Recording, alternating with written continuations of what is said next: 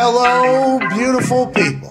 It is Monday, May 2nd, 2022, and this sports show shall begin right now. Can't thank you enough for joining us. Hope you had an incredible weekend. The weekend that had the NFL draft as well as some NBA playoff games that were electrifying. The NHL playoffs start tonight. Oh, we're getting into a time where there's some veterans getting signed around the NFL. It is a glorious time to be alive, and we appreciate you joining us right here at youtube.com forward slash the Pat McAfee Show. Now, the room is packed with the uh-huh. toxic table at Ty Schmidt and at Boston Connor. Connor, your mullet looks fantastic. Oh, thanks, Pat. You also have what they say the 35 year old glow. So oh. happy birthday. Happy Happy birthday. Happy birthday. 35 years. Hell is a yeah. long time. Yeah, long time. Hey, Long time. Long time. No.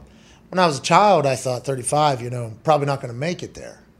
Honestly, for a large part of my life, I assumed I was not going to make it past 30. And that is not because I'm a negative person. It's because I was a super positive person. So much so as, hey, I would do anything at any time, whatever you got to do. We need to drink 30, 40 beers tonight. We got to Right. do that. Tomorrow we have to do the same thing. Let's do it. That led me Right. into a little bit of, uh, you know, burning it from both ends type life. Sure. So there was a lot of times where I'm like, I'm gonna, I'm gonna enjoy tonight as if it is my last night on Earth, and I really did have that mentality. I attack life as such, and I just assumed that it wasn't gonna last long. So then I make it to 30. I'm like, God damn, look at me go. Yeah. All right, I'm Rolling. going. Now. Look at you. Then I turn 34. I beat Jesus. That's right. Huge. Jesus, 33. That's a bit, that's a monumental. Huge. one. Now that I'm 35, I want to let everybody know that I have no idea why and how I get to live the luckiest life and the dumbest life of all time. But I'm very, very thankful. I'm very, very grateful. Uh, I was hoping to not talk about it, but let's get this out of the way now so Yeah, we don't have, have to to do, do it for it. the next three hours. Uh-huh. Uh, but I'm very thankful. I'm very grateful. I have no idea what the next 365 have in store.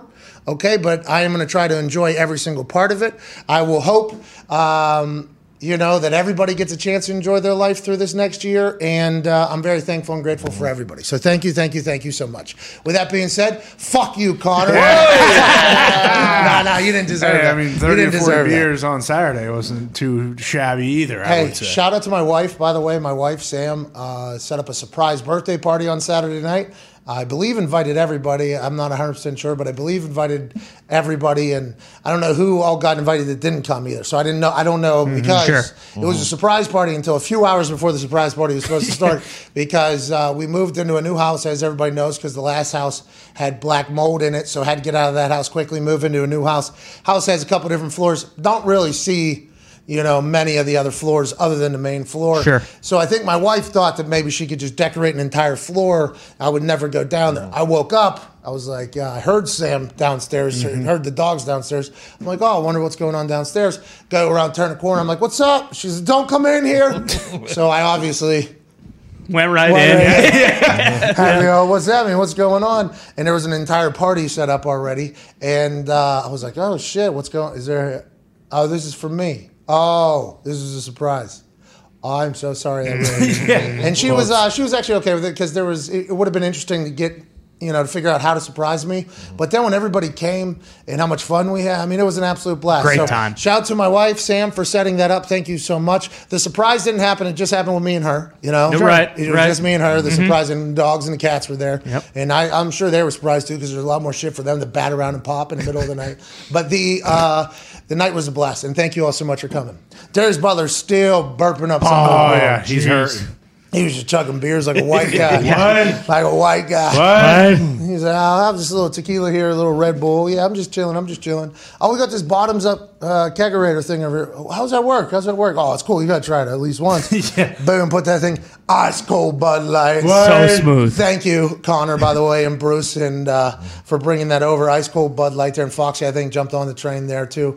The entire beer was cold the entire night. Oh my god. And if you just have that kegerator sitting there, thank you to the previous owner of the house that left that in there. Yeah. I mean, this is a little taste of high society is what I'm experiencing now. I got I got fountains that go into my pool. You Whoa, do? Like, Oh, I, I, yeah. I Yeah. found that out yesterday too. I mean, that was uh, that was a big deal. I, guess I moved into this house and I had no idea. Just kind of moved in there. I got a whole new taste of high society that I'm living in. Kegerator, the fountain into the pool. I mean, it is. It was a good time. It was a great time. We're gonna have to try that again. Uh, Absolutely. yeah, that kegerator is a problem though, because you're right. It's not like your average keg. You see it even if you're not drinking beer. It's like, well, you know, they're ice cold, they're very smooth, and they fill up in a cool way. So I, Yeah, I'm gonna have you to have, have a to couple. it. And then you drink one, it's like, Jesus Christ, that was one of the best beers I've ever had. So you got to have another. Well, and then you maybe didn't do it perfectly the first time, but you saw somebody else pour it perfectly, and there's a little bit of a timing game for you to push it Yep. in the pool. So you're like, all right, so I'm prepared next time. Try again. Even if the beer wasn't that good, well, it's probably my fault. It didn't pour that well because you, you literally put this. You put the cup. I don't know. It penetrates the cup, so the keg instead of having a tap, you know what I mean? It's from the bottom there, and you put a cup, a specially designed cup. Yeah. It breaks through, and then it like, kind of penetrates there, and the beer fills from the bottom of the cup up, and it's like fucking a movie. Yeah, it's oh so my cool. God. It's literally like a movie as it fills up. But then you either have to stop it or lift it out in the right time. So there's a little bit of a timing game you have to play with it.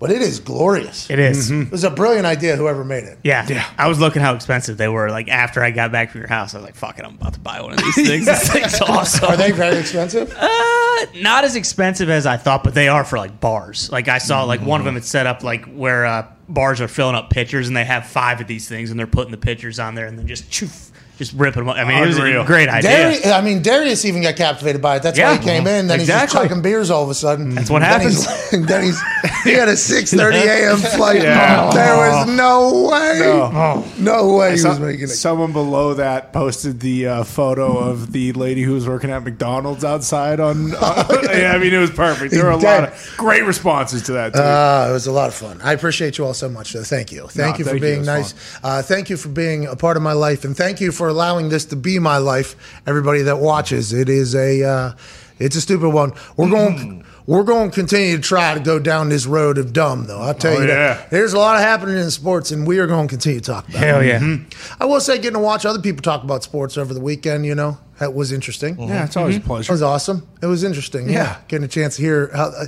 because we're kind of wrapped up in our in our own little world here, our own little blinders. So I don't really get a chance to hear or see what's going on in many other places other than just clips and stuff. But man, watching that draft all weekend, I go. There was people that worked for Fox that were on NFL Network, uh-huh. people yeah. that worked for CBS that were on. Like it was almost like a, a collection of people on every mm-hmm. single. I was enjoying. I was enjoying watching it. Interesting. I was learning a lot about a lot of people. The draft, such a spectacular thing. I'm pumped that we have Brandon Beane on today. Hell yeah.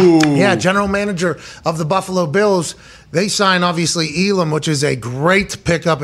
There's this behind the scenes story about uh, Elam showed up at his meeting with the Bills at the combine with his notebook and was basically like, "Hey, if you guys want to see like uh, the notes that I take, this is what you can look at." And they were so impressed, it seemed like, by his notebook of how he can get better, what he likes to do. I guess he is a very due diligence style player, which obviously the Buffalo Bills love. That culture they've built where they're just one coin flip. Shout Kyle Brandt fucking killed Yeah. it. Yeah, crush that promo. Kyle Brandt fucking killed it. Good for you, man. Not easy to get up there and do your thing. Uh, you did it for the Bills Mafia. I'm sure they're all going to be very thankful. That wing looked delicious. Good, good prop game in there. He absolutely crushed it. But I just think like the whole thought that the team that they have built up there is so good. They had so much patience early. People forget about the amount of patience that they had, not only with Josh Allen, but with McDermott and Beane as a whole. There was a turnover process where Tyrod Taylor was a starting quarterback. He got them to the playoffs for the first time in a long time, and he just wasn't what Beane and McDermott wanted to build their team around. So they moved on from making the playoffs with a brand new thing. They go on. This is with the Patriots being in the middle or the mm-hmm. end of their 20 year dynasty run. The patience that all of Buffalo showed in the process there, and then building the culture and building the team. And then Josh Allen from years one to two, then two to three. And then what the fuck did he become? A, just a a stud, almost a prototype of what other everybody else is looking for. And if they don't, you know, with the overtime rules, get a chance to answer there, who knows how that thing goes last year? I'm pumped to chat with him. There is no team that is sitting more pretty. Literally, they're the favorites in all the sports books, aren't Yeah. they, Tony? Mm-hmm. I believe so, I believe they're the favorites to win the Super Bowl next year in all the sports book. Only got better. I think you lose Cole Beasley. Right? Yeah. Lose Cole Beasley, but they got that other guy that had uh, who's the Isaiah McKenzie. uh, yeah, he had They four re-signed. touchdowns or whatever. That guy, he was a touchdown scoring machine. They get Stefon Diggs back again. Mm-hmm. Josh Allen's still there. They draft a wide receiver in like the fifth round. I mean, the fucking Bills are a wagon right now. Yeah, and I believe Josh Allen's the favorite to win the MVP. So it really is like the Bills uh, are the ones that everyone's kind of looking at. especially Oh with no, Chiefs. expectations so high. Oh, It's so no. high. Oh Well, my god. The Oh, AFC don't- East all of a sudden is just loaded because the Pats are the Pats, and then the Bill, uh, the Dolphins, excuse me, made a bunch of good moves. Listen to me cutting a promo like I'm proving something, by the way. yeah, Everybody's like, yeah, no fucking shit, dude. Quarterback's the favorite to be the MVP, and the team's the favorite to win the Super Bowl, pal. You're not telling us anything we don't know. They are, though. They, no Pro Bowlers on the defensive side of the ball last year. Remember, that's a big time ordeal. Um, and they hold that on their shoulder. That is a spike chip that they keep right here. I'm cha- I'm excited to chat with Brandon Beane. And Jim Irsay will join us, 205. Jimmy. Here we go. 205 Eastern Standard Time. Let's go. He, um, obviously, the owner of the Colts.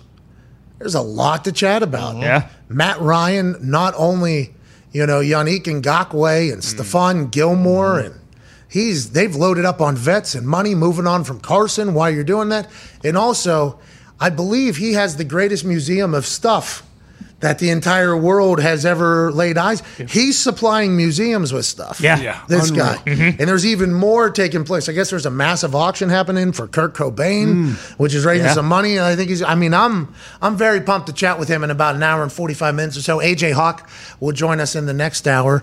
Um, Town Diggs, big takeaway from the draft. Quarterback, not so much. More punters and specialists there than quarterbacks for a bit until it got later into the round. What's the big storyline you think out of the draft, Tone Diggs? Uh, biggest storylines. Georgia set a record with uh, 15 players Wow. taken in the draft. Hey, how about um? I think Ian Rapoport. I mean, he cut a promo on Matt Corral that none of us expected. Yeah. No. No, I don't know what that's all about. Matt Corral didn't deserve that. Uh, but he called uh, Georgia Alabama light, I believe. Whenever he was breaking down, he said, "You know, normally uh, Alabama is the school that has everybody ready and prepared to be an NFLer. That's why everybody drafts them because it's like, hey, going through Saban's thing, they already know like what preparation looks like. They know what film study looks like. They know what everything looks like to be a pro. It's been there before them. It'll be there after them. They're primed and ready to go. And I think he said this year more like an Alabama light, like uh, Georgia has really become a school that everybody's comfortable with. And I'm sure the Georgia people are not happy about that as the reigning national champions, everything like that. But it's real in the in the national spotlight, right? Alabama has been the feeder system for national championships and the NFL. Clemson had a little bit of a dance there. Alabama remained. Now Georgia's in it. Alabama remains. It's like Alabama's the constant. People have come into their world and gone out of their world. But the Georgia Bulldogs, how many people drafted? 15. 15 of their dudes Jeez. drafted. 22 starters, uh, plus two kickers on it, but one of their, One- punt, their yep. punter did get drafted. Uh, shout out to him, by the way, Jake. Atta baby. For the punters, Jordan Stout. Okay, Yep. he was uh, the kid out of Penn State. My sources told me last week he was the most NFL ready. Ooh. So he was the most NFL ready because the ball that he hits is a high one. His drop is one that seems to be pretty proficient. Feels like he's a machine, and he is yoked. So it's like he hits big balls. Everybody was telling me he was the most NFL ready right now. Matt Araiza, who I don't, I don't love the nickname. I don't, I don't love the, I'm going to say I don't oh love the nickname. God. I don't know who created it. Mm-hmm. But hey, listen, maybe he will be. I'm not 100% sure. Maybe he does become. Shane Lechler's my punt god. Okay. Just want to let everybody know. Yeah. Shane Lechler is the the god that I pray to when I watch films Absolutely. to Right. get better. That it was Shane Lechler that I would. That that's mm-hmm. my punt god Okay. when punt god, my punt god, uh, blessed me with beers for trips home too. It was like Thank God you, has blessed god. me. Thank you, god. Things must be going well here from the punt god. So the punt god thing is quite a smack in the face, I think, to a lot of very talented dudes that will never say that they feel like they got smacked in the face because they have too much pride and they're cool dudes that drink like beers and stuff, so they won't do it. But Shane Lechler's my punt god. Mm-hmm.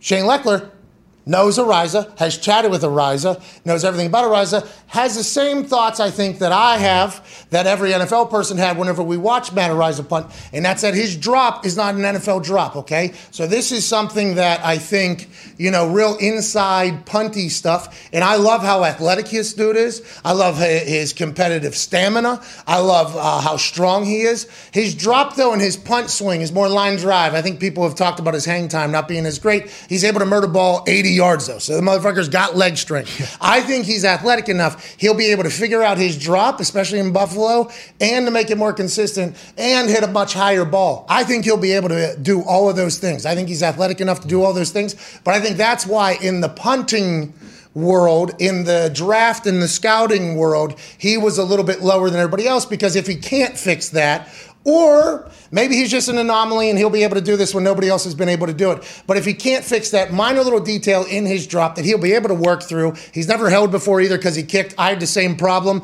I lied to Bill Polian. I told him I could uh, hold. I could not. I kicked uh, field goals for every year that I was at West Virginia. I didn't start punting till later, so I would have never done it. I was able to learn mostly just because it's an athletic thing. There are some people that have not been able to learn. Darius Butler's a guy, maybe the best athlete I've ever been around. He tried numerous times, couldn't figure it out. Matt Araiza will be able to figure it out because he's already good with his hands and everything like that. So I think there was just more, uh-huh, can't hold, hits a low ball, has to change his drop. Also, is that drop you know, how quickly can he change that drop? Like uh, that whole thing happens. But the guy's a gamer. He's a stud. He's competitive. He's active. So, like, I think that makes me believe he'll be able to figure it out and move on. Shout out to Jake Martin going down to Tampa Bay. Mm-hmm. He hits a big ball. First time I seen him, I said, holy shit, that dude has an NFL leg. Now, his drop turning a little bit inside as well. He'll have to fix that. That's the difference with the NFL and college balls. College ball is a little bit more forgiving, and you don't have to hit it as high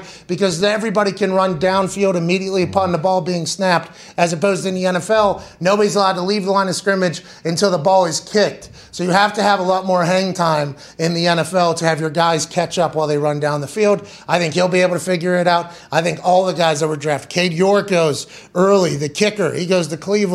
He hits a massive ball, very high, was leaving the camera on the highlights that I was watching. That means his leg strength and explosion is pretty fucking good. Also, hits the ball end over end, which is a massive deal, especially in the windy conditions of the AFC North. If you look at Tucker, Tucker's so good because because his ball is pure and it's able to cut through the wind. If you hit this thing perfectly end over end, it's going to cut through the wind better. There are some kickers that hit a little bit of an X ball. You see how this is out here and this is over here, a little bit oblongy, so it's coming out a little bit ugly. If that hits wind, okay, it is over. So if you if you see kickers that hit a very clean, Chris Boswell hits a very clean end over end ball. It's like a perfect rotation. Then there's some guys that just get a little bit off center, have very strong legs, are normally able to fight it. But if you if you run into a fuck you like wind like the AFC North has, that is going to eat that ball and fucking make you miss. So the thing that I like most about Cade, he seems to hit a very powerful ball and he hits it end over end. Should be good in Cleveland, but once again, everything is a question mark on if any of these dudes will be able to translate into the fucking NFL at all positions. How much do you think uh, Bengals taking and being successful with Evan McPherson ha- makes the Browns take this guy in the fourth or whatever? Well, yeah, I would assume McPherson. I mean, if the, if there's another McPherson out there, that'd Yeah. be awesome. Yeah. Like, I, I don't. I that'd be amazing if people think that's a new norm. Like, because Cade York in his head is like, yeah, that's what I'm going to mm-hmm. do. You know, I'm going to do exactly what Money Mac did, dude. Mm-hmm. That's what everybody like. Hey, I'm going to come in here. I'm going to fucking. I'm going to make. Every, I'm having a perfect season first year. Have to have that thought. Have to, literally. Like, you're not going out there to fail. And then, like, all of a sudden you run into a 30 mile an hour mm-hmm. day. Mm-hmm. It's like the fact that Money Mac, Justin Tucker, and Boswell are so good in that AFC North make no sense at all. And I think we should talk about it more often, but we won't, you know, because at the end of the day, it is, you know, Yeah. a lot of things have to happen for a kicker to ever kick a ball. Now, when the kicker's kicking the ball, though, there's a lot of shit that's going on there that you know. I think a lot of a lot of shit gets mailed in in the anal- uh, analysis on TV of mm-hmm, these guys mm-hmm. getting drafted. Mm-hmm. You know what I mean? And the TV people had Punt God being the first marketing punter, marketed punter in the history of the NFL or uh-huh, something like right. that. A little bit of smack in my mouth. That's not Matt Araiza's fault, though. No. I'm not blaming Matt Araiza at all. But sometimes I think what we learned through the entire draft is a lot of the media folks don't know shit. You know, Yeah. nothing. And then it's just clean sleep, uh, clean slate afterwards. Like, oh well, yeah, we didn't get them all right, but we'll just move on. Yeah, whoops. We do need to give credit to one person though. Mm-hmm. Mel Kiper is Yeah, he had a good draft. he. He did. Hey, and he said this is his hard, this is my hardest one. Yep. Not the easiest one. I didn't know a lot of superstars, but Mel Kiper like did pretty well. I think we should maybe think about thinking about listening to Mel Kiper next year as opposed to every other narrative that was cooked. in the last month leading up to draft day. Month and a half before draft weekend, that's where all the truth's being told. Remember, quarterbacks stink. This is this. Mm-hmm. It's a. It's going to be. I think they even said it's going to be runs. A lot of guys are going to go off the board of positions and then move to the next position. They thought that was like a month and a half before the oh. draft. That shit was being speculated, and then it got dumped on. Oh, yeah. I mean, it got dumped on over the next five weeks or whatever, and it changed completely. So we got to remember that for next year as well. For a lot of people, it's entirely dependent on how you view the draft going into it and afterwards. Like if you're getting all your information from one spot, you're basing all of your expectations and then the fallout from that on like what this one person said. So if they didn't know shit to begin with, it's like, oh, maybe I do need to kind of reevaluate. Like maybe the the team scouts and personnel like have a better idea what they want to do than just this guy who's paid to talk about the draft one time a year. expectations are always what sets the bar for reactions. Mm-hmm. Okay? So, but teams can't be transparent at mm-hmm. all because then they can get got by everybody else.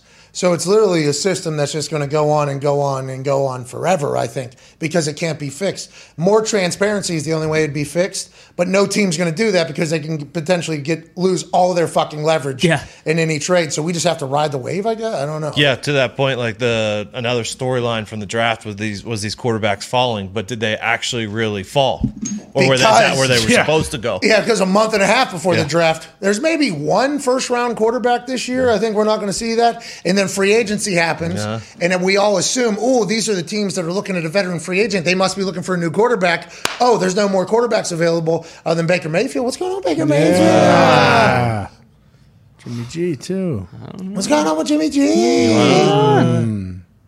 So then I think the natural movement is, oh, if if they were interested in a veteran quarterback, they must be looking at somebody else at the quarterback position, especially somebody who's much cheaper. These are the quarterbacks that are available for them to potentially get. Oh, here at their draft spot, this is the only people that might be left. Even though a week and a half ago we said none of these quarterbacks will be worth a first round. That is what happened, and we all bought in. Hey. We were not champions of this whole no, thing. we're- we were not champions, but to our credit, we didn't know if the first thing being said was bullshit or not. Right. So then when the second thing came and definitely was bullshit, it's hard to depict which one's bullshit. And I think just because we all, everybody else that we considered champions of the draft, we're buying into that as well. I think we just naturally followed suit. We need to be better next year. think Hey, that- you hear me? Next year, I'm gonna be 35 during that one. Yeah. That's gonna be the one. Gotta be Yeah. That's going to be the one. That that draft season is going to be the one. The mm-hmm. 35th, 36th trip around the sun. Right. While being 35, that's going to be the one we're going to do. I think one of the most interesting things with the quarterbacks that gra- got drafted too, they're all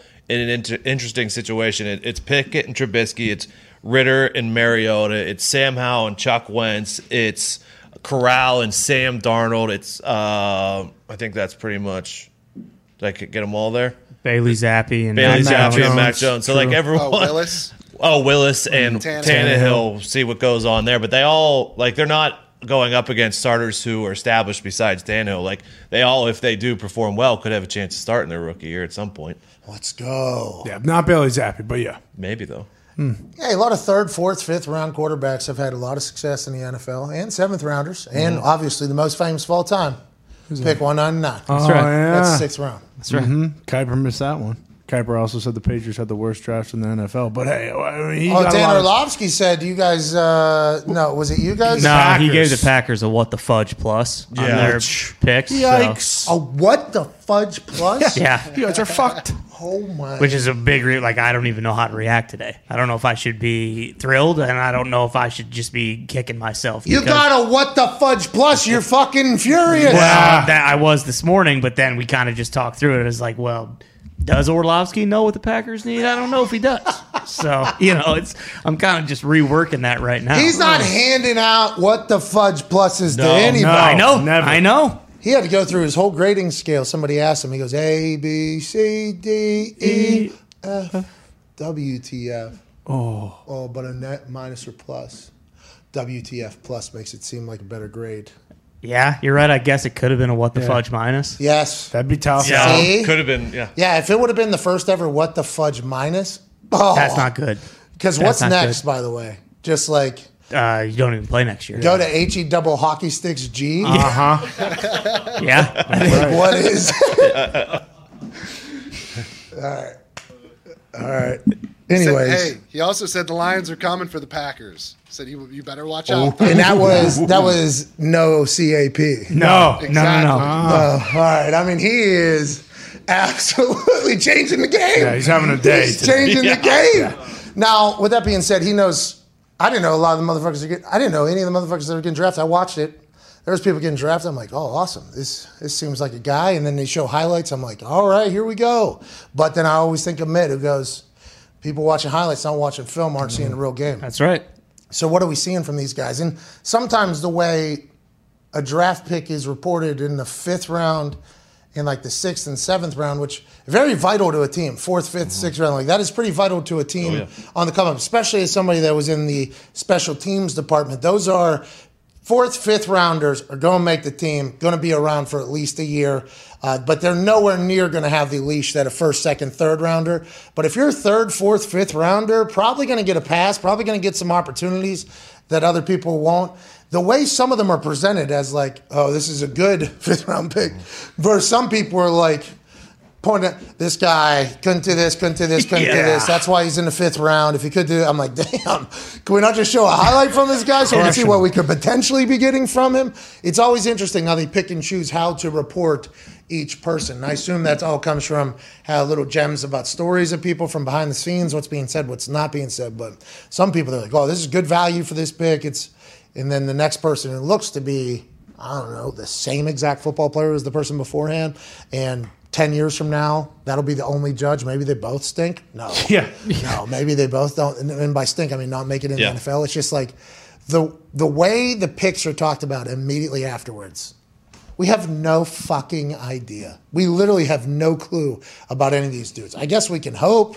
I guess we can hope. I guess we can assume that NFL coaches are getting better and better, Hopefully. and programs are being run better and better, and there's better investments off the field, and people, you know, extra effort and extra work and extra tape is just going to continue to happen naturally for every single player, and that drive to not want to do anything but become good at a position, that's just going to happen for everybody now, I assume, because social media exists. Like, I don't know. The way everybody's talked about as being a definite success early, and then it seemed like a lot more of the people towards the end as being failures, and I understand the percentages say that, but man, all these dudes could be Hall of Famers. And all of these dudes could stink. And I guess that's why there's so much intrigue because who the fuck knows? That's a good point though, because I, I wasn't even thinking about it, but a lot of like on day three, them talking about you know a guy goes somewhere and it's like oh, it's a great fit, he's going to be great here, and then another guy goes and it's like what a massive reach, you know? It's Why? it, it's, it, and it really does. It's like then immediately you're just thinking like oh, this guy stinks. There's no way he's going to make the team. So we actually have a clip from uh, Shanahan and John Lynch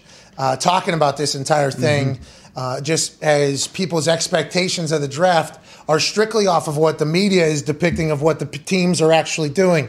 And Shanahan, who's been around this literally since what he was, uh, he's wearing like little baby shoes. Yeah, wearing out- out the diapers. womb. He was probably pooping and peeing in a diaper in the NFL Yeah. for this entire thing. This is what he had to say alongside uh, John Lynch about the entire expectation and draft ratings going into the draft. hardest thing for us is when you, know, you ask the question like where you think they're going or if you think you overwent. I mean, everyone understand everyone ranks guys and there's a perception of when everyone's going to go, but the reality of when someone's going to go is when someone picks them, and you don't know that till it happens. Um, I mean, you see it all over when people freak out and stuff, but I mean, a lot of these guys are really good players. I saw that with New England in the first round. I mean, that guy's doesn't surprise me at all, or us. Surprise you based off of perception, because you knew everyone in the world was saying there was no way, but everyone who watched that tape, they're like, but he looks like a first rounder. Who's going to pull the trigger? And you never know when that one person is, because you're hoping the other 32 teams are saying, no, uh, we've all read this. He's not going till the third round. Well, that's why someone takes him in the second round, because he looks like a second rounder, or he looks like a first rounder, and we all try to figure that out too. But it only takes one team, and that's why you you don't want to mess around and be too cute with it. So basically, what he just said is it's all bullshit. What you're hearing going, in. Yeah. you know, and they all know that going in. There's good players that everybody can see on film, but where they're going to end up at, who's going to love them more than others, is a game that's very difficult for us outside to try and predict. I wonder what it's like on the inside. Ladies and gentlemen, mm. joining us now, a man who just got through another NFL draft. His team appears to be packed to the gills. Drafting Elam in the first round was a game changer, said the folks online. Then we saw a clip of Elam bringing his notebook to his meeting with the Bills at the combine. Then on the call to tell him he was being drafted, he said, please send the playbook on the plane to pick me up. What a stud that is hopefully going to fit into the culture that this man has built. Ladies and gentlemen, the general manager for the Buffalo Bills, Brandon Beane. What's up, man? Appreciate that. Hey, how many beers? How many beers Sunday night with the uh, with the entire scouting department? A lot. Is that a celebration? Uh, Saturday night uh, was good. Yeah, we usually uh, break out uh, the booze in the uh, in the draft room. We just we move the computers out of the way, make sure uh, the IT guy's not mad at us for spilling on it. But uh, yeah, it was, it was a good time. Have some laughs, break some balls. yeah, that's Super Bowl, right? Draft is Super Bowl for some people in your building. Not everybody, but some people in your building. That is literally what their entire yearly plan is up to. So it should be treated accordingly with a successful celebration. No doubt. You hopefully you're hopefully you're excited. Uh, if not, you, you screwed up the last 11 months because it it is an 11 month process. We start uh, in late May, already working on next year's crop. So uh, it's a long process, and uh, you know it's always it's always good to laugh. And we have a lot of uh, banter through the process, like you know scouts going, this guy, I promise you, he's going in the first round, and then you know people are going to the board like, I guarantee you, I'll bet you whatever he doesn't go in the first round, and then you, you get it teamed up. So we kind of uh, we divvy those up after the draft. It's pretty fun. Okay, so that leads me to uh, the point that Kyle Shanahan was making there. There is a lot of conversation from the outside looking in, and I guess we're a part of it now. So I would, you know, I guess from us and the likes of us about who's going to draft who. It seems like even in the rooms, all the way up until draft week, your draft board and your draft grade on players are changing throughout. And how could anybody fucking know what's going on outside of their building? Do you guys have to rely on other insiders? Do you watch TV? Does that give you anything? Like, how do you know what other people are thinking, or does none of that matter? Well, I think sometimes you go off of history. You know, let's just say, let's say you have a player that you graded in the third round in the fall. That's that's the consensus. But he goes to, and you, you kind of think this guy's going to be a, a four four five corner, and all of a sudden he goes to Indy and he runs four three two or you know four three something like that. Then it starts like, dude, he's still this good of a player, but the other guy's like, yeah, but he runs four three. Somebody's going to take him in the first round, or, or, you know whatever. You just you get into some of those things, um, or I'm I'm telling you, he's had multiple GMs at his pro day. Like these guys are after him. He's he's going to go higher than you think. What did you uh, see in Elam that made you fall in love with him? That that clip from the combine with his notebook giving it to you. I don't know if that was from the season, from his a week of his season, or what it was. But what did you immediately see that you're like, "Yep, this dude needs to be a Bill." Yeah, I mean, just the wiring. I mean, you want to you want to make sure it's authentic. Like you know, as we checked into him, like it's not just trying to win. Yeah, the, yeah. you know, the 15 minute interview. yeah. But Hey, look at all uh, these that- fucking. that he made all those notes on the plane like he did them all season. But no, what what his book was was him watching opposing receivers in the SEC that he was going against. Just his notes uh, of how he was going to play them, what they do well, and and so yeah, it it, it was legit and. Uh, it's you know from University of Florida that stuff and it's it matches up with who he is all the sources that we have in Florida. This guy loves ball. Uh, his dad played his uncle Matt played like he's grown up around the game knows what it takes and um, you know obviously his skill set's really good. He's you know he's over six foot. He, he ran you know right at four four and he's, he's a press man guy but also can play off we just like the flexibility he'll bring our defense Hey, I think generational shit matters, by the way. Like, I think if you have seen it before, like, even the guys who have parents that are in other professional sports, like, it just, if you've been around it, I think it is a massive advantage. I, honestly, I do believe that. Yeah, agree. Agree. Just the transition. You know, his uncle and his dad can tell him like college is this, but when you get to you walk in that NFL locker room, it's different. This is what you need to expect, and you better be ready to roll. Yeah, that's a huge ordeal, I think, and I'm happy that you even thought about that when you're looking. I guess you would have to with everybody. Uh, last question for me about the draft, and I know the boys will probably have some. We can't thank you enough for joining us. You take Matt Araiza, okay? Here we go. Now we're talking about. hey, there's been questions. Obviously, I've talked around the NFL. I didn't want to interrupt anybody's real scouting process, but he was getting a lot of hype, and I'd watched it last fall, and he's a freak athlete. Athlete. He's tough. It seems like he's super competitive, uh, which are all things that I love. And he has a massive leg. People were worried about his drop a little bit and his ball flight, from what I was told. I think he's athletic enough to figure it out. I feel like that is how you viewed it as well. Was that top player left on your board when you drafted him, or did you have uh, plans on drafting a punter no matter what? Well, we had some guys, him being one of them, and you know, several guys got drafted. Two, two of them went in the fourth round. Uh, so that shows you the, the value of where people see, uh, you know, certain punters. Honestly, we thought when the when the two went in the fourth, uh, and we had a fifth, and we still had some guys on there. We took the kid from Boise that um, we thought no way, you know, Matt would still be there. But when we got to the top of the six, we just felt like the value met. It's worth a shot here. Um, he's he's he's raw, but he's got a lot of talent, a big leg, as you said. And he's a competitive dude, Pat. He, you know, if you've watched any of his film, like he's worried about his net average. He's chasing some of the cover Yes. guys down to get him down. Like he, he wanted Yes. that net average to be high. Yeah, I think he'll figure it out. Like that's uh, like that's like going into other positions. Like, oh, we think this guy has a competitive level enough that he'll want to work on it and figure it out. That's said at other positions. I think it can happen at punter as well. I didn't know how to punt basically when I got drafted to punt. Bill Polian was like, "We think you're athletic enough to figure it out." I feel the same way with Araiza. I just, I honestly feel that way. It is going to be a little bit of a process, I think, but I'm excited to see what he does up there. Your weather, I mean, ain't nobody want to punt up there. So if that motherfucker can figure it out, I mean, good luck, you know. Well, you know what? Uh, it's like it's like being on the golf course. Just uh, tee her high and let her fly. We'll see how he does. How is the golf game? You getting into that right now, or what are you focusing Uh, on right now? Is it free agency, or do you get a little time off? What do you do with everybody? So we'll do a little bit of staffing. We got rookie minicamp uh, in a week, but after we get through with that rookie minicamp, uh, hopefully the weather will be perfect here in Buffalo, and uh, I can start catching up on all the rounds I've missed since uh, since last July. How's the game going to be? You think I got a new swing? hey, I got a new swing coming into this golf season. I feel like I've You been, do? I've been working on it in the house. Yeah, I'm coming out of the pocket. I'm coming out of the pocket a little bit. I think I'm going to start shaping some. I love it. I love it. Keep that elbow inside. But no, it's uh, it's fun. I got a little guy that uh, uh, I got a guy that, that, that works with me, so I'm, uh, I'm looking forward to getting out there and, and, and making sure my swing's ready to roll. I'm going to Scotland in June to play, so uh, it's gonna be fun. Yeah. Ah. Yeah, we got we, we got eight of us that are uh, heading over there, so it's gonna be a good time. Oh, I believe that is a big time whiskey. I, I think, hey, that should be a that's like a dream bucket list type trip. Hope you enjoy it. Uh, last question from me before the boys. Happy about draft class? Has there ever been a draft class you guys weren't happy about, or is everybody happy? After every single draft, because it's like it played out how it played out. We got who we could got. We like who we like. Is that what it always is?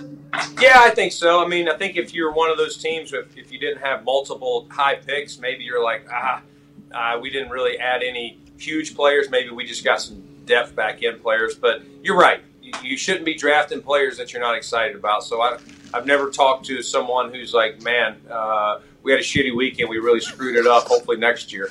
Yeah, we, we didn't like any of those guys. I mean, they were forced. Yeah. They had a shot clock on us, man. They- hey, was there a lot of movement this year? Hey, was there more calls being made this year than in years past? As far as for, for trades, Yeah.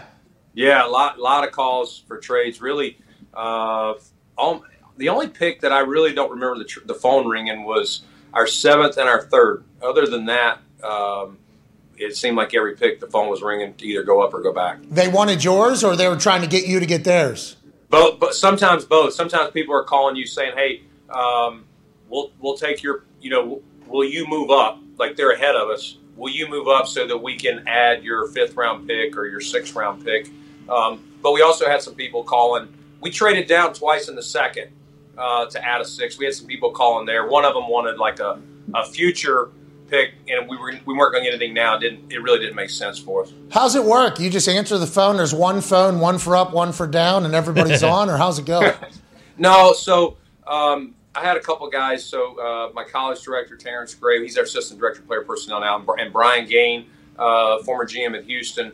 Those two guys were kind of my my liaisons. They're tracking stuff, and then sometimes my phone's ringing with, or I'm getting a text from one of the GMs. Hey, would you guys be interested in moving up or back? If so, you jump on the phone and uh, you start looking at your at your trade chart and see see what makes sense. Oh man, that sounds exciting. That Yeah. sounds like a great weekend. Go ahead, Ty. Brandon, a lot of people have talked about how this specific draft class there wasn't there were a few guys that were maybe head and shoulders above the rest, but after that there was kind of just like a big pool of talent in the center.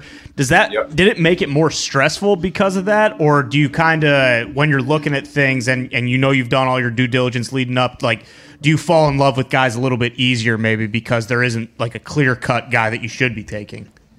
Yeah, I think it, it honestly it, it made it easier because yeah, you- had those those top picks, but there there wasn't the premium level.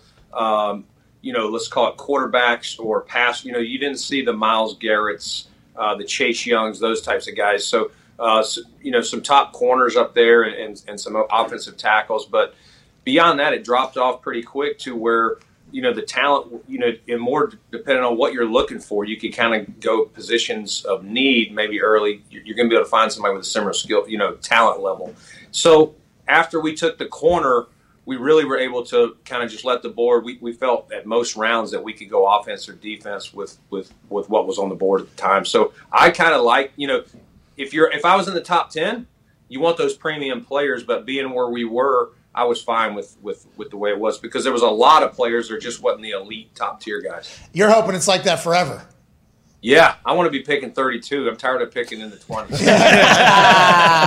Hey, you know, if there was a different overtime rule. That's right. Hey, what were your thoughts on Kyle Brandt? Hey, Kyle Brandt cut a good promo up there. That was good. Oh, yeah, he uh, that was entertaining. Uh, that- that was I was not sure what he was going to do. We knew he was going to do the pick, but uh, that was that was like WWE style and pulling the chicken wing out that had been in his pocket for whatever three or four days. Uh, that had to be uh, that was pretty entertaining. I, hopefully, it went down his stomach pretty well. Yeah, real commitment to the bit. We respect Uh-huh. it. Yep. Thought he crushed it. Go ahead, Connor. Yeah, Brandon, what's the process like with signing the undrafted guys? Do you kind of have a projection of who you think probably will, you know, not get drafted? And do you tell those guys, like, hey, if, you know, you don't get picked up, we're going to come after you and we want you in Buffalo still? Yeah, you, you kind of look at your at your board, maybe guys uh, sixth, seventh rounders, and guys that just you've just taken off your board, and you have your own kind of stack of those guys. Um, you know, a week ago from now. So you know, you start before the draft, and you just you call, you check in with those guys, and say, "Listen, I hope you get drafted. You wish them well, but if something doesn't happen, uh, we really think you'd be a great fit here." And that's kind of your initial get them thinking about you know how they would fit Buffalo Bills, whether they're an offensive player playing with Josh Allen or, or, or, or one of our defensive players. How about the contract for them? I back in the day it was different maybe than it is now because with the new CBA, isn't every single draft pick basically slotted cash wise? Like, hey, this is the amount of money, bum bum bum, and then undrafted Yeah. free agents. Isn't there some wiggle room? Don't they have some leverage every once in a while? Don't some of the undrafted free agents get some leverage? Yeah, so you get two things. One, you can max out. So the, the league sends you a number that's agreed upon with the union. Where like this year it was around 100. We can spend in signing bonuses cumulative 166 million dollars. So we could spread that out over 10 guys or two guys or three. You know, however you want to do it. God. The other nuance that can be negotiated is guarantee. How much do I want to guarantee?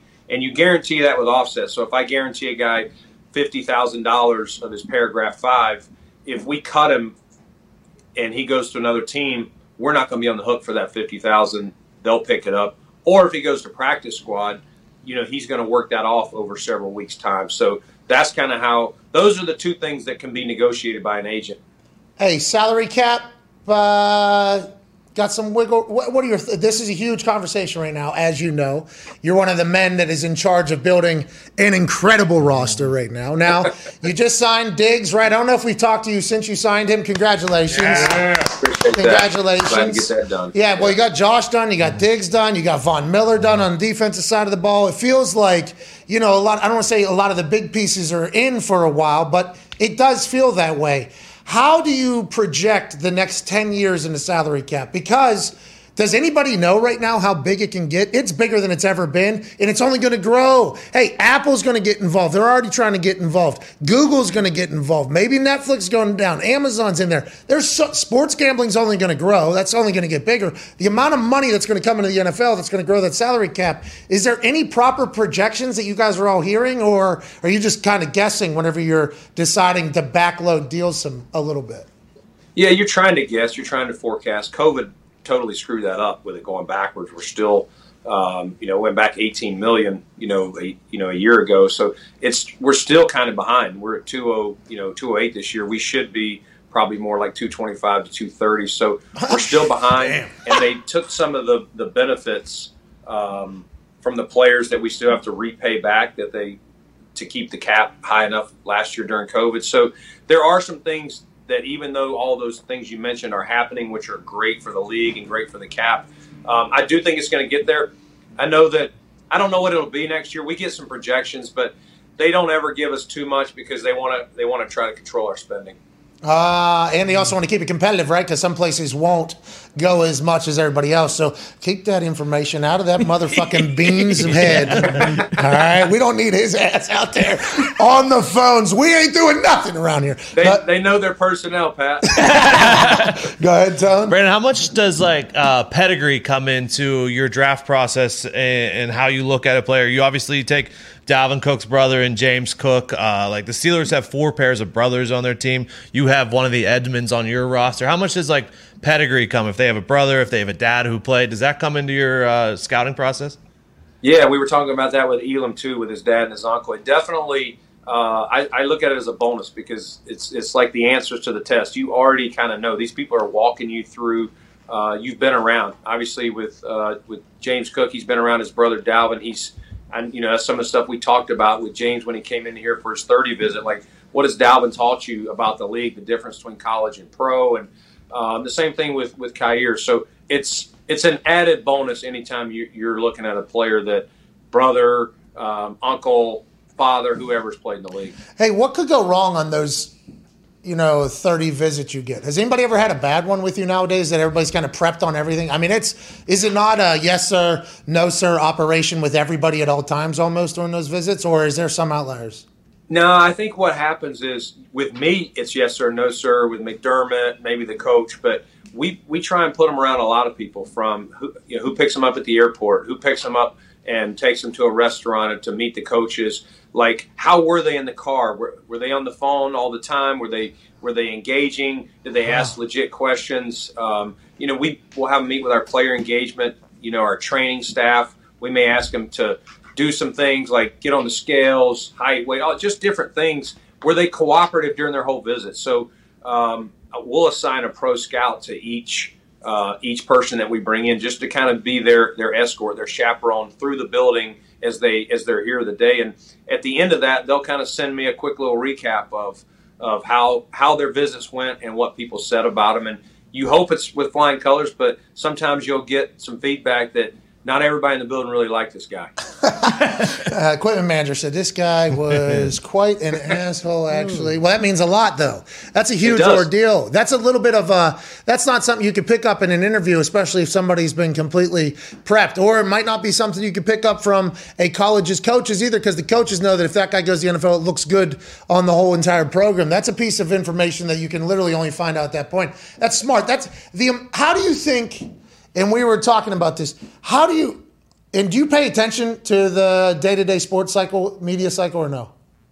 Um, NFL wise, I try to. I don't necessarily not all, not necessarily all sports. Man, it is so much bullshit, man. It like everything that was a month and a half before the draft turned out to be accurate. A month and a half before the draft, it was like there's only maybe one first round quarterback. These quarterbacks are none of them are a first round grade. I think they were even talking about runs in certain positions like a month and a half, and then it all just becomes complete bullshit all the way up until the draft. Everything just becomes. It has to be that way, huh? Because you guys were all trying to gain leverage on everybody at all times. Yeah, I mean, there's there's all sorts of games people are playing, and you got agents calling around, you know, asking you where they think their guy's going, and and you're like, I don't know, he's probably a third day guy, and they'll try and some of them will try and say, oh, he's not getting off out of the second round, and you're like, okay, well, if someone's that excited about him, take him. Well, he's not going to be a Buffalo Bill in the second round. Like, um, but that's just you. You get a lot of that stuff, and sometimes agents are concerned. They hear, hey, um, you know, my guy has. You know, people are complaining about his knee at the combine. Like it never swells on him. It never, and they have a doctor send you a note. But um, you know, sometimes or is the is the doctor does he have an agenda too to protect this agent or the player. So Oh, you, yes. you still have to go off of your doctor and what what he says, but you'll get some last minute stuff when people see their guy falling, trying to kind of move him back up. Yeah, we're just trying to figure out how not to fall for it again next year. But I feel like we're going to be hook, line, and sinker again. Yeah. I think it's going to. Oh, there's there's true some stories that you they're hard not to believe, but uh, you're right. There's so much bullshit out there. It's just uh, it's it's best to ignore it all. Well, not with old Brandon Beane, though. Hey, no, none of that bullshit. Except for maybe on the course next week when they get out after the rookie minicamp. We can't thank you enough for joining us. You are the best. Thank you for your time and congrats on a great draft weekend. Appreciate you guys. Thanks for having me, Pat. Ladies and gentlemen, General Manager of the Buffalo Bills, Brandon Beane. Yeah! Hell yeah! Hell yeah! Hell yeah! What? What? Welcome to the show. If that's your first uh, couple seconds watching or listening, we do apologize. We have Jim Irsay joining us one hour from now, yes. owner of the Indianapolis Colts. Can't wait to chit chat with him about, you know, what's going on with the team, how he feels, big investments in the free agency this offseason, also fresh off a draft. How is Jim Irsay doing um, as a human? He he has a museum that travels around and tours as a rock band Yeah. Unbelievable. might be one of the coolest things going right now. I'm excited to ask him about that because he has these little pop up shows. I, I don't know, like in front of the Washington Monument, in front of like Yeah. uh, Lincoln Memorial. I think so. Out in out in L.A., he just popped up at some place, and he has like the original Buddhist uh, uh, temple thing. Oh, yeah. right across the Script. middle. He has uh, the Beatles, all their drum sets and all their guitars out. He has like wax figures of people that have been autographed and stories and tales. And then in the back, he has a collection of all your rock stars basically playing in a jam band, uh, and they're playing music. Yeah. Pretty sweet. If you were a billionaire, like that's one way to go about doing it. Yeah. That is certainly one way to go about doing it and enjoying it while building a hell of a football team. Toxic Tables here at Ty Schmidt, at Boston Connor. Tone Diggs is here. And joining us from an attic in Ohio, a man who's going to react to everything happening in the entire world right now, uh, AJ Hawk. What's going on, AJ? What's up, bud? Happy birthday. Big day for you, huh? Oh, thanks, man. Thank you. I appreciate that. It is Uh, large I didn't. Hey, I haven't seen your post yet where you got to say, "Hey, what's up?" I didn't know that Dwayne Johnson had the same birthday as me. Happy birthday, Dwayne. Yeah, Dwayne, David Beckham, the Queen, I believe. oh, I mean, there's. I've been The buried. Queen of England. I think so. Yeah, I believe. Congrats, man. Well, I mean, what is your deal? Yeah. there was others That's on pretty cool to share a birthday. I mean, first with Dwayne Johnson, who I would assume is one of your your heroes growing up for sure, especially now the Queen as well.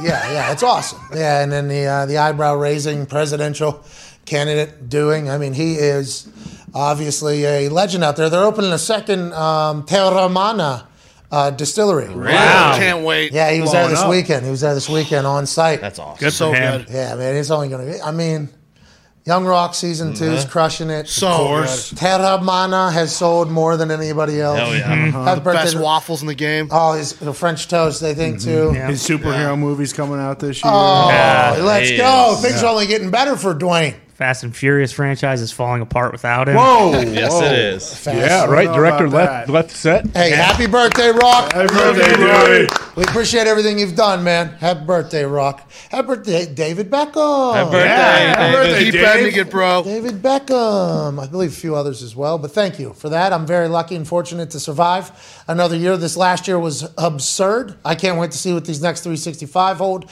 Hopefully, I'm a much better golfer then than I am now because AJ, with just a few months left before this Tahoe tournament, I have yet to go back out onto a golf course. Mm-hmm. That is that is a little bit of a struggle right now, AJ. Yeah, I'd say especially with your schedule, it's a little tough. You got to really jam in like short practice times, probably either like early in the morning or maybe later at night. Well, with the draft, you know, everything going on in the draft this weekend mm-hmm. and a surprise birthday party that I found out about a couple hours before that just turned into a birthday party that was a great time.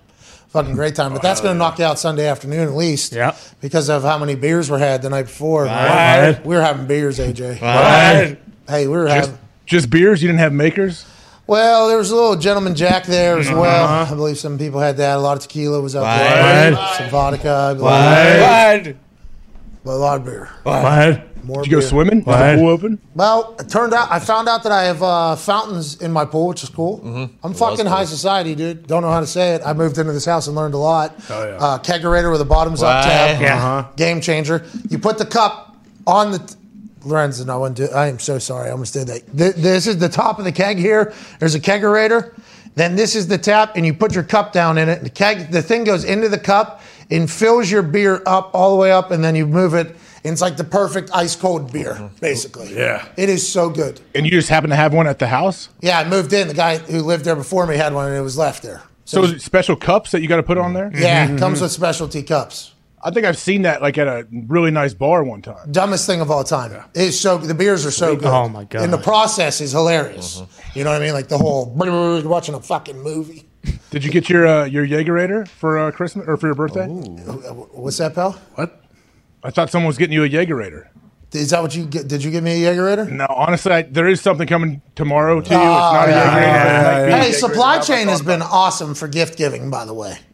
I, I know there's a lot of knocks on supply chain because you know a lot of things are coming late and stuff like that, and we're trying to build the Thunderdome right now, Yeah. so it is a nightmare. It's an excuse for everything. It is. Hey, happy birthday! Gifts on a what supply chain? I mean, Supply you know a fucking nightmare. boat with the dock, with the shipping, the mm-hmm. trucking, Evergreen. Yep. Evergreen, the wintergreen, the whole thing. I mean, I think the it's on things. that boat actually. So it's not as Suez Canal right now, but it'll be here in a little bit. I ordered it two weeks ago though. I was thinking about you. I was so happy for your birthday. Like that can happen now. Everybody can use it. So shout out to supply chain. Shout out. With that being said, don't worry about it, AJ. You already gift us enough whenever you come on this show every single day and spill the goods.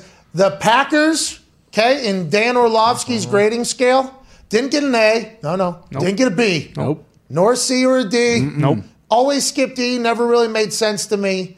They got a WTF plus, which is better than a WPF or WTF negative. Uh, your thoughts on the Packers draft? And Aaron told us exactly what they were going to do while he was on the first round with us, and they did exactly what he said. So, what are your expectations, I guess, Dan, or is Dan right here? Well, I don't exactly know how to judge WTF plus what that means, but it is what the fudge, correct? Yes. Yes. yes. Yes. Uh-huh. And is he just saying he is confused that why, why they didn't trade up and higher into the first round and get a receiver or what? Well, see, I thought he was like optimistic because the po- plus was on is- it. I thought he was like, "What the fuck?" Like as a positive, but they said it was negative. No, yeah, he pretty much was saying that he thought that they should have used at l- one or two of their first day picks on a receiver Okay. Because they, they didn't score in the NFC Championship last year, and these guys like the defense isn't the issue. Adding these guys doesn't really. WTF, dude? WTF? Uh, yeah, I guess. I mean, uh, when they're, I wonder how he came up with that when they said, "Hey, we want you to submit like grades for each team or for these teams and how they did in the draft." I don't know if that was on like the Scantron as one of the multiple choice questions. Oh, Did he create it or somebody mention it to him? You know how you say like He what had the to fudge? You think? He- yeah, I mean, come on. No, he says what the fudge like in real life, which eh, is something to get Yeah. past. He's the only person I've ever actually had numerous conversations with, um, in a friendship way that say, you know, like the way he speaks. You know what I mean? You know, AJ. Yeah. You know what I'm saying? I got, I have, yeah, I have, I have some friends like that too. Yeah, you just got to accept You have man. some. Don't be judging. Don't be judgy. I, I can't because they they want to say fuck. You're an adult. Just say Yeah, it. that's what I, I always say. Like, if you're gonna do it, just say like, yeah, exactly. yes. Yeah. yeah, yeah, like you're- it's almost like, hey, the thought is there. Like, what are we doing? We get it. Okay, I know what you're trying to say, and there's no kids here, by the way. Just ha- turn it on, turn it off whenever you're with your kids or whatever, and then oh, I can't. I just I, I don't think it's right to use those words or whatever. It's like, well, here's another conversation I don't want to get into because I like you as a person. You know what I mean? And I am a natural swearer.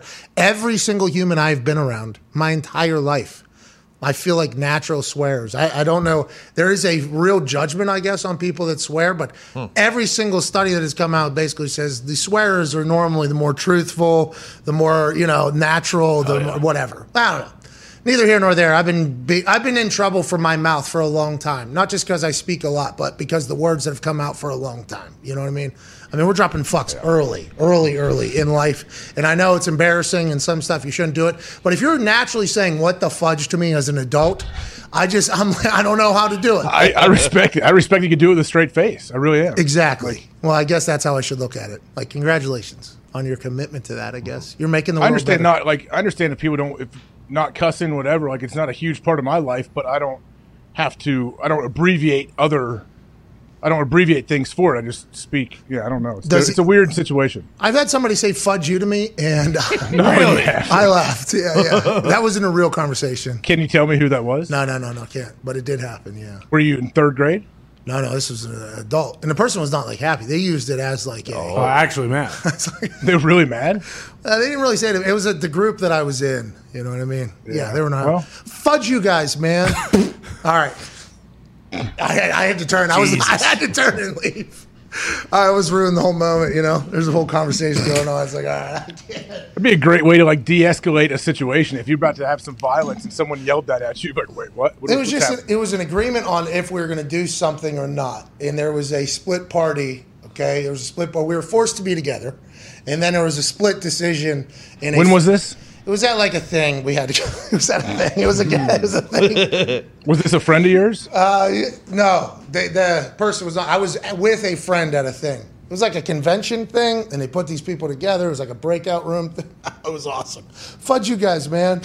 All right, I'm leaving. I'm out of here. I, I did not make it to day three of the convention, but I mean, things are happening. Things are good happening. Dan says that, and we have to mm-hmm. take him serious because he does have a football brain. He does have access to everything. So you always have to wonder, like his film breakdowns. Is he doing this because he saw it? Let's assume yes. But also, he's got a lot of people giving him great information, so there has to be a reason. We know that we cannot judge any of these draft classes right now because in five to ten years, it might be vastly different. Some of these guys that we think are locks might be terrible. Kenny Pickett might be a fucking guy. I saw him in Kennywood this past weekend. Oh, he looks the part. He was walking across the bridges of Pittsburgh. They're taking photos of his hair flowing and his hat, and it was windy. He looks like he looks the part. AJ, he could go and be a fucking guy. Tomlin said they could compete, or he could be a complete bust. We have no idea, AJ. No idea. Yeah, that's kind of how it is with uh, everybody. And quarterbacks, I guess, some people may think it the easiest to be able to tell, hey, if this guy is a dude or not, like if he turns out.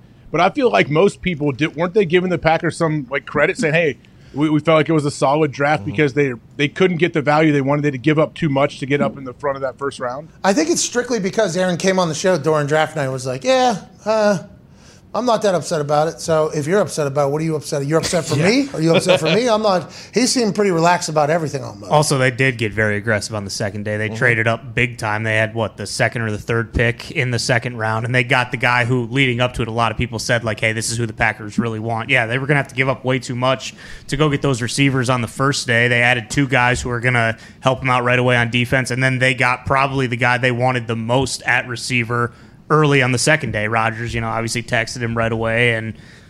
I mean, I, I didn't see that many people who were upset about it. I mean, like it wasn't as flashy as maybe some people thought it was going to be, but I assume that they're probably still going to do a little bit more work on wide receiver going into the season. And I think if you're a Packers fan, you should be happy with what they did. Jets and Giants fans are pumped. Mm-hmm. Jets and Giants fans absolutely pumped. They had two and three first round draft picks overall. A lot of pillars can be built over there, AJ. A lot of pillars can be built around good guys or young guys that end up being, you know, your hardest workers and your most successful guys. We saw it here at the Colts. Quenton Nelson, Darius Leonard, drafted in the same draft class. They have become the pillars of that team, kind of set the tone for that team, and they've been set up. Now, granted, didn't make the playoffs last year. But you get it. That could be a big. Those are those are altering. You get three, two, three, like five guys there in the the two New York teams in the first round. That's huge news. Well, if they come in and they can contribute right away, and they're all and they're making plays, you're right. Like you can change the culture of that place pretty quick when you have some fresh blood come in there, and these dudes are eager, they're excited, and you taste some victory. Like I think that can trickle down to the rest of the team, even some vets that maybe haven't been used to winning in the last couple years. They could figure it out. And Schoen and Joe Douglas, by the way, are telling all those guys that we're building this team around you. That's why we drafted you in the first round. So that empowerment going into the locker room, even though they're young, even though they're the new ones, they're being told by the GMs and by the coaches, like, hey, we are investing in you to become the next for this team. So that type of confidence that you can go in there as a young person, reestablish an entire culture, I think it could happen. I honestly believe it could happen, but will it? History says no, but possible. it is certainly Yeah. it's certainly possible. Now, other news stories coming out of the NFL, not just the draft. Tyrann Matthews signing with the New Orleans Saints back down in ah, Louisiana. Badger. Congrats to Brian Kelly. You know, oh, Yeah, getting. LSU legend back into the same state, probably going to use the hell out of him and for recruiting, especially with how much he loves LSU with everything that he learned and went through down there. The Saints are making a key post-draft addition, reports Ian Rapoport, as they're expected to sign all pro safety, the landlord, Tyrann Mathieu. A long-awaited signing that should be finalized in the coming days. The Honey Badger lands in the perfect spot, says Ian Rapoport. He's getting that information from somebody inside the operation that says it's a perfect spot. If you do recall, Tyrann Mathieu went and visited the Saints facility, did a whole walk around and left. His quote was, I don't think they need me on that team, uh, but I obviously enjoyed it and that whole thing. So we talked like, oh, they don't need Tyrann Mathieu on their squad. It's because they had signed a safety or had a couple on the team. If they're bringing him in, it's not to be a backup, right, AJ? That's Tyrann Mathieu's not going to the Saints to be a backup. The Saints had $70 million over the cap like one week before the salary cap needed to be down. Then they got all these moves in and ended up $30 million under the cap, able to sign a quarterback, get Michael Thomas back. Now they're signing one of the notable free agents. What they, Mickey Loomis and them down there, what mm-hmm. they do, AJ, is very fucking impressive. It is, but I, I think I saw a stat during the draft. Their offense averaged like 187 yards a game, I believe, the lowest in the NFL. So that's not a thing we're used to seeing when it comes to the Saints. I understand Drew Brees retired, but they're going to have to figure that out. Too. Is, is Tyrann Mathieu playing quarterback? We'll find out. We'll keep our ear to the ground. Yeah, that'd be sweet. That'll be fun though, man. The fans love him, and he. I mean, I hope he goes down there, and makes plays right away, and just starts knocking dudes' heads off and getting pick sixes. Like that place will explode. Like he is. He is an absolute fan favorite of everybody in the league. I feel like, but especially going back home, it's going to be special. Hey, that Superdome can be a Mm-hmm. buzzsaw too. You get going, you make a play, that place gets loud. Terrible, terrible place to play. I mean, awesome environment. Very, very difficult place to win when they're rolling, and it's yeah, their fans are crazy. There's actual witch doctors in the crowd. Yeah. All right, I don't know what we're supposed Jesus. to fucking do, dude. They got the whistle guy, The whistle guy. I, I'm. I'm not gonna say because I don't know personally. but There's a lot of other great fans down Oh, there. yeah, yeah. So I assume they do not like Whistle Guy because Whistle Guy gets a lot of the does. hype. Yeah. You know, and there's a lot of other New Orleans Saints fans that are like, excuse me, this place is really fucking loud, not just because of goddamn whistle. Okay, we got witches and witch doctors and voodoo things right here, and there's a drunk Cajun man up at the top that's yelling mm-hmm. louder than anybody's ever heard. There's a lot of whistle, whistle, whistling with the tongue flip thing down mm-hmm. here. Yep. They fucking go bananas in that place. Nuts. No, first play of the game, Curtis Painter strip sack. After a touchback ball in the 20 at the time, not the 25. Yikes. Strip sack, they scored a touchdown right there. Next play, obviously, they kick off. We throw a pick six. Jesus. I believe 14 nothing right there, and that place did not stop the rest of the evening. We lost 60 something, uh, like 20 or maybe 19 or something, and they were loud the entire fucking time. It was a prime time game. What a buzzsaw that place can become.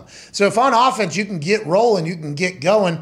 Last year, what that Taysom Hill playing quarterback a little Yeah, bit. and I think Trevor they had like negative 18 yards when Ian Book the game started there. against the Dolphins. You seem to have a little bit of beef against Notre Dame quarterback. yeah, totally. Well, no, no, no. I was just he. That was that was. He didn't have much of a chance. No, he did not. They were. He, I think he got sacked like 11 times. But you bring Michael Thomas back, Olave. You get Olave. I think they were five and two right when uh, Mm-hmm. when Jameis was the starter.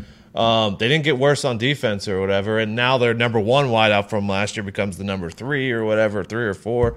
Like it's a much better situation. Yep, and new uh, new offense, right? Uh, New- they new hired head coach. from Who's the coordinator? Yeah, the DC Same Dennis Allen, staff, right? Yeah. But yeah, Dennis I mean, Allen's, but he's defense. Sean Yeah. Payton will have to. No, what's the head coach? What's the head coach? Dennis Allen. Yeah. Yeah. So obviously I knew that. Who's calling the offensive plays now? Good question. TBD. What if it's Drew Brees? Are they trading him to Fox? That was the rumor. Rumors. There's yeah, a- he's up for that gig, right? There was alleged rumor that Drew Brees was going to get traded from NBC to Fox. Would that be the number one to be the number one? You think? With with Burkhardt, then, right? Mm-hmm. Is that what that would be for? To do the games. Yeah, I'm sure that's what other position would it be? Oh, now we're talking football and Fox. Urban Meyer's going back to Fox Oh, yeah. He. Sean Payton apparently is going to Fox. In studio. studio. So he's going to be a part of Jay Glazer's family. Tony Gonzalez out probably. Oh yeah, Oh, yeah. That's Is he out? He's going to Amazon, oh. right? Or is he full time Amazon or just doing it? I don't know. He made an announcement he's with Amazon. Oh, yeah, maybe maybe yeah. Peyton slides right in. So then, yeah, Sean Payton gets his suit, goes over there, watches the games. Good for them. That show will continue to be great. And then, Greg Olsen. Yeah, what happens with Greg? Because Yeah. he did that whole. It was for a Bud Light. He, Was will for a he'll Bud still Light? have a crew. He, yeah, but he should be. Don't don't we Yeah. think he should? For sure. I mean, what about Gus? How come we didn't move I was Gus? going to say him Oh, and he's Gus doing together. NFL uh, this year. Who is What? Gus. Why? Yeah, what did he say? Uh, he's going back to school, so he doesn't Yeah. have time to call the NFL. He's just going to do college. No, gosh. No. Gus is getting a doctorate. That school he's going to is pretty involved. It's pretty serious too. Like what he's doing. Harvard? The school is fucking It is like lucky is it that Wharton or it's one of them where he had to like in yeah he's doing a lot. Well, what, what's uh, What's he I doing? he's mean, teaching he's a class. Who the Wharton. fuck is teaching Gus He's Johnson? doing He's- the uh, Harvard Advanced Leadership Initiative project. He's working for Harvard. Wow. He's pissed because they put him on Lions games last year, the whole season. Yeah, waste. Gus of ain't got time for terrible NFL That, games. that makes sense. They still have Stink and Amin. They're They a good box. Stinks. Shout out Stink. Shout out Stink. They got a good tweet. Stink gave me a shot. Stink, I do not okay agree with everything you said there, and I think there has been great picks before me, Reggie, Drew, everybody. You know, there's a bunch of people that have made picks entertaining, but there was a couple up there that was like, hey, Wrap it up. get to the pick. Not the Colts though. Hey, there's people that are thinking that about me too, by the way, when I was speaking. So no, no, Was there a lot of people that did that? I the only thing I saw was the old the one dude who had to get basically Donny they had to Osmond? take him off the stage. Bro, that guy got the hook, man. The lady literally comes out, read the fucking thing. Who sent? Was that her decision? She goes out there and says, "I'm going." That was Rod. She did not want to go. They had to send her out. I bet. Walk out, walked out the incredibly long stage, mm-hmm. all the way out there, and tell him, "Hey, sir, we don't care." Same Hurry the fucking fuck name. up. What Yeah. if Raj came out and slapped him in the face? Rich Eisen. what if Raj would have That came would've out? been- Hey, did they give you a fucking card or no? What was all on there? Oh, right here. Read this. Boom. It even says they are selecting. Look at that. That's it right there. That's all we fucking need. Thank you. And then walks back. That would have been a great bit. That probably would have been Oh yeah. the most watched clip from the entire draft. Maybe he was waiting for that. Maybe that's what this. Yeah. there we go. This dude was playing. He was playing next Playing game. chess, Yeah. chess. And All Raj right. didn't have the stomach for it. Rod said, I can't do that. This guy, NFL legend. You got to do that entire thing. Uh, Brant killed it. The Blue Man Group is tough. I, I, You know, I used to be a Blue Man Group fan, I think, because they used to be drummers, right? Oh Yep. yeah. They used to be, I don't know what the fuck they're doing now. They still are, aren't they? I don't know. I didn't see them drumming at all. I feel saw like they them- do awkward stuff. Yeah, now they're just an uncomfortable act of comedy. Yeah. Shooting appears. construction paper into the air. I thought there had to be a payoff. So they joined the NFL Network's. Rich Eisen, and got up. uh Daniel Jeremiah got up. Chuck, Charles. and uh, Charles, Davis. They all got up, and just the Blue Man Group joined Rich Eisen. Rich had, had become a bit bitter at this point to all of the Little bit. all the shenanigans. A little bit bitter. It seemed like his tone at this point was a bit bitter with everything. In the Blue Man Group, I don't blame him at all. They didn't say anything. They can't speak. They don't speak. They didn't have like any uh, visual words or anything. So he was literally just sitting there in front of an awkward three dudes uh, painted blue, basically. Yeah. And then they got this uh, uh, air blower thing open, and it was supposed to shoot like air streamer, like paper streamers. Yeah. Like confetti. And at first, no, like paper streamer, like, Like, uh, that you decorate Like you with. hang for a birthday Yeah. party. Oh, one. okay, okay. But it was stuck, so he had, they had to. Oh, so they struggled with that. So that was Oh. a that was like a botch, a little bit of a botch. Mm-hmm. So they go there, they shoot the whole thing, and then there's no end. Like I thought it was all going to lead No, to it's something. just- it was just no, that just did happened. not. They That started was- fucking with the cameras and yeah, they turned, they touched the camera, turned the camera, and then I'm they- glad I didn't see this. Then they by went the to way. break. Then they went to break. There was no payoff. There was no. How, but how tough is that? Like they don't speak, so it's already a difficult situation for everyone involved. Bro, you would think whenever they shot that thing out there, it was going to be like some sort of message, maybe Right. that was going to come, or they were going to paint something. There was not. Oh, I guess it's like, hey, we're adding a little bit of Vegas into the draft. It's how they do it. Exact. Osmond was there. Yep. Obviously, uh, Wayne. Uh, Wayne Newton. he pronounced something wrong. Wayne, Wayne did something wrong. Yep. Angel, obviously. Chris he's- Angel was spinning at the speed of fucking sound. Yeah. You- I was getting sick Yeah. watching Yeah. him spin. Yeah. Oh my god, he did it though. He did. Mm-hmm. How do you not puke? good question. Oh. He's He's a maniac. Yeah, He's Colts Chris had Angel. What do you mean? Yeah, he's used to it. I guess, dude. He was that was uncomfortably fast, and I don't think they told the hosts what the act was. So the one I was watching, and Criss Angel is spinning right now, and he got the jacket off. All right. How about Roger Goodell? Roger Goodell. What day was it? Day, it might have been the Blue Man Group. Might have been a Blue Man Group. Day two or day three. Ah, I forget. Roger Goodell walks out on the stage and actually points like this. And then goes, all right, and then turns to the thing, and he goes. They start booing. He goes, you can get louder or whatever. Just completely whatever the performance was, they had like a little act always kicking Uh-huh. off. Literally point and go, "What the fuck was that?" There's no way we. there's no way that's what we thought this was going to be. Let's go ahead and keep it moving. I do enjoy them livening up a little bit because it does get very very boring. Yeah. But I think when they're doing that, they have to keep it easily legible on the screen on who's going where and what's happening because they'll have interviews with like Tomlin and Carroll, but on the screen they have whoever's current pick it is, and then they have a ticker going with previous picks mm-hmm. that aren't who Tomlin and Carroll picked though. So they're doing an interview with Tomlin, and I might not have caught the beginning or know exactly who they all drafted. So he's given this long answer about somebody that I don't even know who they got drafted. On the screen, it's the Browns are selecting blah blah blah, and then on the ticker, it's like some information from like two hours ago. I think they're, they. I enjoy them trying to bring a little spice, AJ, but I think they have to keep it, you know, at least watchable. You know what I mean? I think they have to keep it watchable out there. Well, yeah, I mean, I I agree. They should be trying new things to to make. You know, you never know what's going to hit. Some things will hit eventually. I was just wondering, like, if that old orangutan was going to come back. That was at the draft that you were at. You're talking about Rocky? I mean, there's a lot of great zoos out in Vegas, right? They could have brought some animals in. Well, I think a lot of people are just zoos out there, Correct. right? Isn't that kind of the thing? What do you mean? Oh, it's private ownership. Oh, are Siegfried and Roy still around? Did they come out? Well, Uh, I think Tiger think Ape's the so. one. Are they both passed or just one? I believe just one died. Oh, okay. I and that one died from the tiger. Yeah, he got mauled pretty good. Yeah, ripped up. He lived for a while after it, though. he he- survived the tiger attack. Oh yeah, but Oh, he's yeah. drinking out of a, you know, drinking, eating his meals through a straw for the rest of his life, and then That's what they say. Dangerous game playing Yeah, with it's those big dangerous cats. yeah, Joe Exotic was able to survive it. It was. well, How'd that happen? You know, how, when did people just start buying these massive animals and doing that whole thing? I'd be scared to death. My one cat, Teddy, he gets upset, I get scared. I'm like, all right, that thing can fucking bounce. It's 300 pounds. That thing can jump off that wall right there on my head before I even know it. Mm-hmm. These tigers and shit, the more documentaries you watch, why would you fucking ever want to be around? I have no idea. How do they? And it's just a natural thing. I feel like we all learned that through the Tiger King situation. oh yeah. Well, and I mean, you can tell too with Joe Exotic, especially like those. Everything's good when you know they're giving them treats and feeding them meat. If those things ever get pissed off, just like s- slightly pissed off, they'll fucking grab one of your legs and drag you. through Dad! the- yeah, exactly. You're done. Who knows the sedatives they're pumping through those things too at times? In the meat, you mean? In the animals, I'm saying, like if they want them to be docile and go in there in a cage and do little shows, I, I'm sure they give them some stuff at times.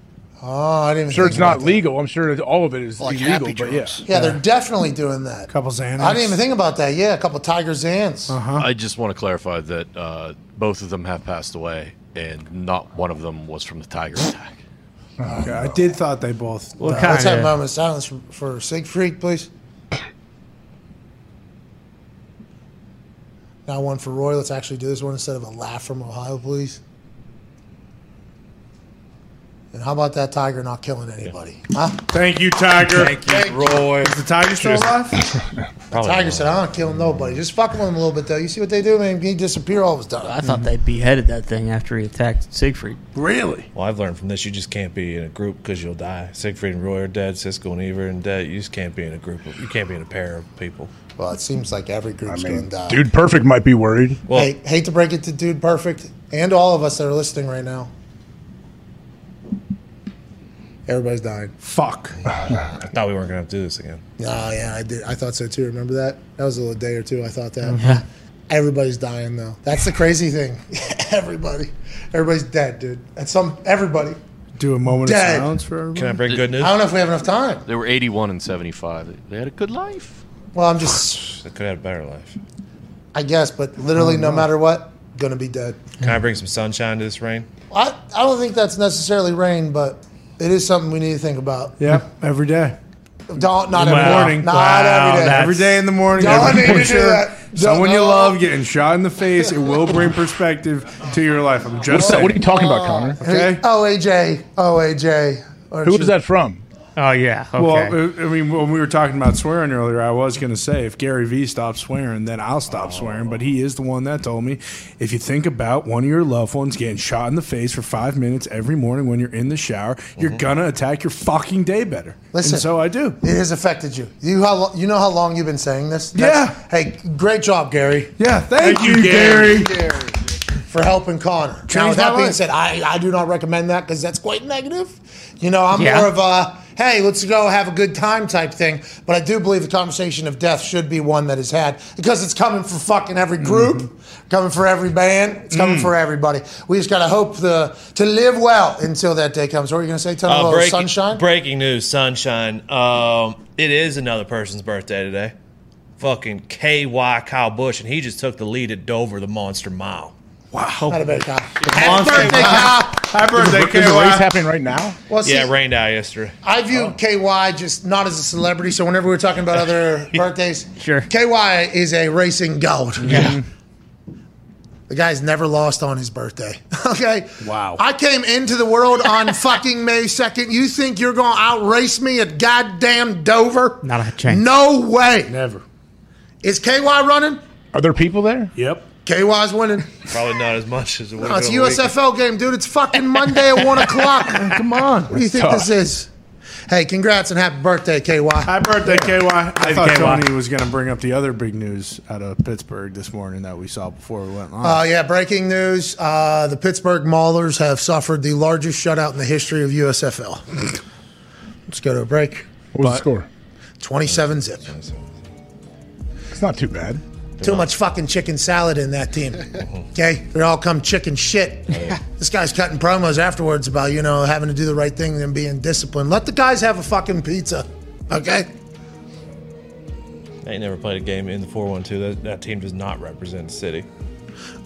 More sunshine out of Pittsburgh, though. What's that? Jason Kendall, 47 years old, might be coming back to baseball. What? What? That is Jason Kendall, my favorite baseball player of all time. You've heard me speak of him. He's in my Mount Rushmore of baseball players. Yep. Uh-huh. Because as a child, when I would go down to PNC Park and sit in the bleachers for four or five bucks and get a hot dog alongside of it, Jason Kendall would go into the batter's box with no fucking gloves and hit a bomb. Yeah. Okay? That's what he would do. That's right. And then he'd sit right behind home plate and he would have authority over that entire park, not just that diamond. No, no, no, Per sources via Jason Mackey. Jason Mackey. Is he an Irish guy? This is, I don't know. It's not spelled like an Irish name at all.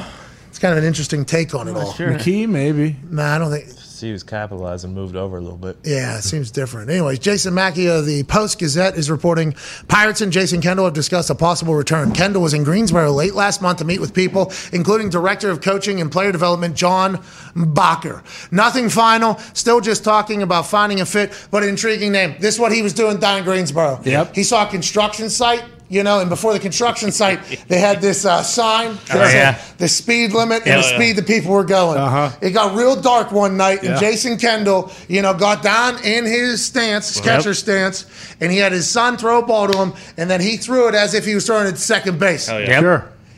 Went right past that sign. That thing said fucking 86 miles an hour. Holy Yeah. shit. Jason Kendall's pop time is just as fast. Wow. And that ball is humming. And now that they got these balls that nobody else likes, that's exactly what Jason Kendall likes. Mm-hmm. The things that other people hate, this man enjoys. That dude hasn't missed a protein meal in 47 fucking years. Jason Kendall coming back to be catcher for the Pittsburgh Pirates Hell yeah. at the age of 47 is a dream come true. Welcome back to the baseball era. Baseball. Welcome home, Jason. But wait, is that does that tweet mention him coming back as a player, or is he trying to be? It's a man- implied. It's open Well, ended. yeah, it's we- open ended, implied. which means Talk to player. players Jackie about- When was his last major league appearance? 2010. 10 years, 10 12 years. 2010, 12 years ago. Yeah. Yeah. Yeah. Yeah. And he hasn't lost a step. They they God. they heard him hitting in the cage and they said, "God damn, he still got it. Bring him in." And you know, I told you about the construction Yeah. speed limit. 2010. Are you serious? 12 Yeah. years, dude. Yeah, He's he only getting better. 48 years old, dude. He's been in the lab for 12 years. Bro, Good luck, Jace. Jason Kendall's been walking around the house the last 12 years. I still got it. I still fucking got it. I still got it. Now he's going to get a chance to prove it on team. It Hell stinks. Bob Nutting's going to have to open a checkbook, though, to get fucking Jason Kendall back. Yeah, true. Jason. Kendall's going to have to get paid. He's going to be Jackie Moon. That dude better be coaching them boys. He better be playing alongside them boys. And he better be doing the fucking entertainment too. Zambelli fireworks every night if Jason Kendall's there. I also heard a rumor, uh, and this is also good for the franchise that, that Colbert is retiring from NFL GM, but he may actually go to the Pirates GM to try to fix the franchise over there. Here we So- go. That's why Jason Kendall's coming back. Wow. That's, That's his Colbert's first first, move. signing. His first move. Fucking J- give me Jason Kendall. 10 years, 200 million. All right, let's get to a break. Honestly, he might be coaching, but that'd be a bummer. No, he's playing. He's playing until notified otherwise. What are they just going to put him at first base? He's still Golden Glove. I Well, bet. No, no, and he could behind the plate. He's behind the plate, fucking- you can DH now in the National League. He's still good for probably 25 homers, uh. Put that photo of him back 75 please. ribbies. That's a current photo, right? Yeah. Oh. Gone. See, Yeah. any, see any gloves in that picture? No, I didn't. Yeah. He's Nah, swinging a telephone pole. You hear me? Right on the sweet spot. of. Swings at 35 32, the biggest you can fucking have. Gone. God damn. No Fuck it. gloves is awesome.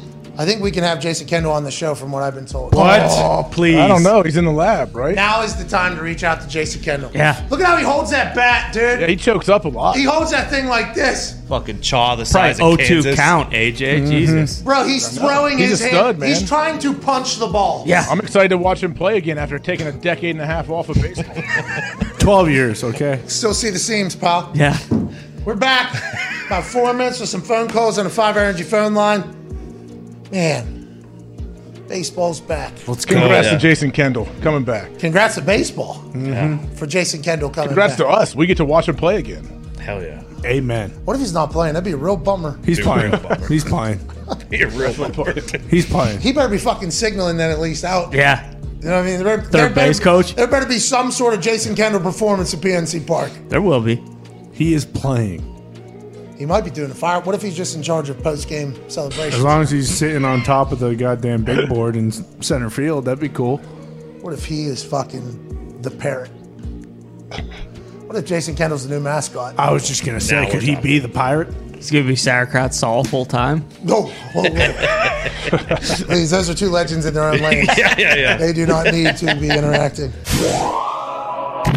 Today's show is presented by Cash App. Cash App is the best finance app on the entire planet. it's the easiest way to send money to your buddies, and you can even buy pieces of Bitcoin or stocks on there with as little as one dollar. Wow! One dollar. AJ, Yes. so I invest my stock the way I buy stocks, not a lot. I don't do the stock game a lot. I'd rather bet on experiences in myself and see where my money goes as opposed to putting it in some fairy tale town that I'd never met anybody from that world of. But once I started dabbling a little bit in the stocks, whenever the entire world became stockbrokers, you remember that happened? Oh, yeah. Big time. I said, hey, listen, I'm just going to dabble a little bit of money in the stocks on the people that I think are aliens. Okay, who do I think are aliens? So I obviously uh, WWE because Vince McMahon is an alien. Right. Sure. It has gone up. Yeah. Then I said, well, Elon Musk, our alien, uh, I'm gonna bet on him. Tesla, it's gone down. Well, For now. Tesla's gone down. He's buying Twitter. Everybody's seeing Tesla. Yeah. You don't want to go back up. I think It they, will. they, It will. See that money that I put into that, I didn't get to experience. It's gone. I could have had maybe another bottoms up beer with somebody. yeah. You know, that's my now. Granted, that is not good long term financial planning, and this is not financial advice. But I'm just saying, that's how I go about doing stuff. You can buy stocks and Bitcoin on Cash App, though. That's great to know. And if you're not on there yet, just go ahead and download the app and use code McAfee to get $15 as soon as you sign up. That's code MCAFEE E for a free $15 terms to apply. And remember, on Wednesday, we'll announce all the winners from the week before's uh, contest, including all of the draft spectacular contests. The M&Ms will be counted by Bill during the recording of the episode of the pod tomorrow. Oh, yeah. So the announcement will come on Wednesday on who the winner and how many they were, and also all the other winners. We appreciate you so much. Joining us now is a man that guides one of 32 teams in the biggest league on earth. Was one of the youngest general managers in the history of the NFL. Has been around the game literally since he was a child. The owner of the Indianapolis Colts, the leader of the Jim Irsay band and collection, ladies and gentlemen, Jim Irsay. What's up, man? Patrick, what's happening? All I can say is happy birthday, brother. Oh, thank the you. big 35. Hey, thank you, boss. I'm getting old, you know. I'm getting old now. I never thought I'd make it to 35. Well, I tell you, I, you know, you're you're a young 35, and I'm I'm still thinking that you know the call's going to come in. I, I between you and Andrew, I, we got bets here.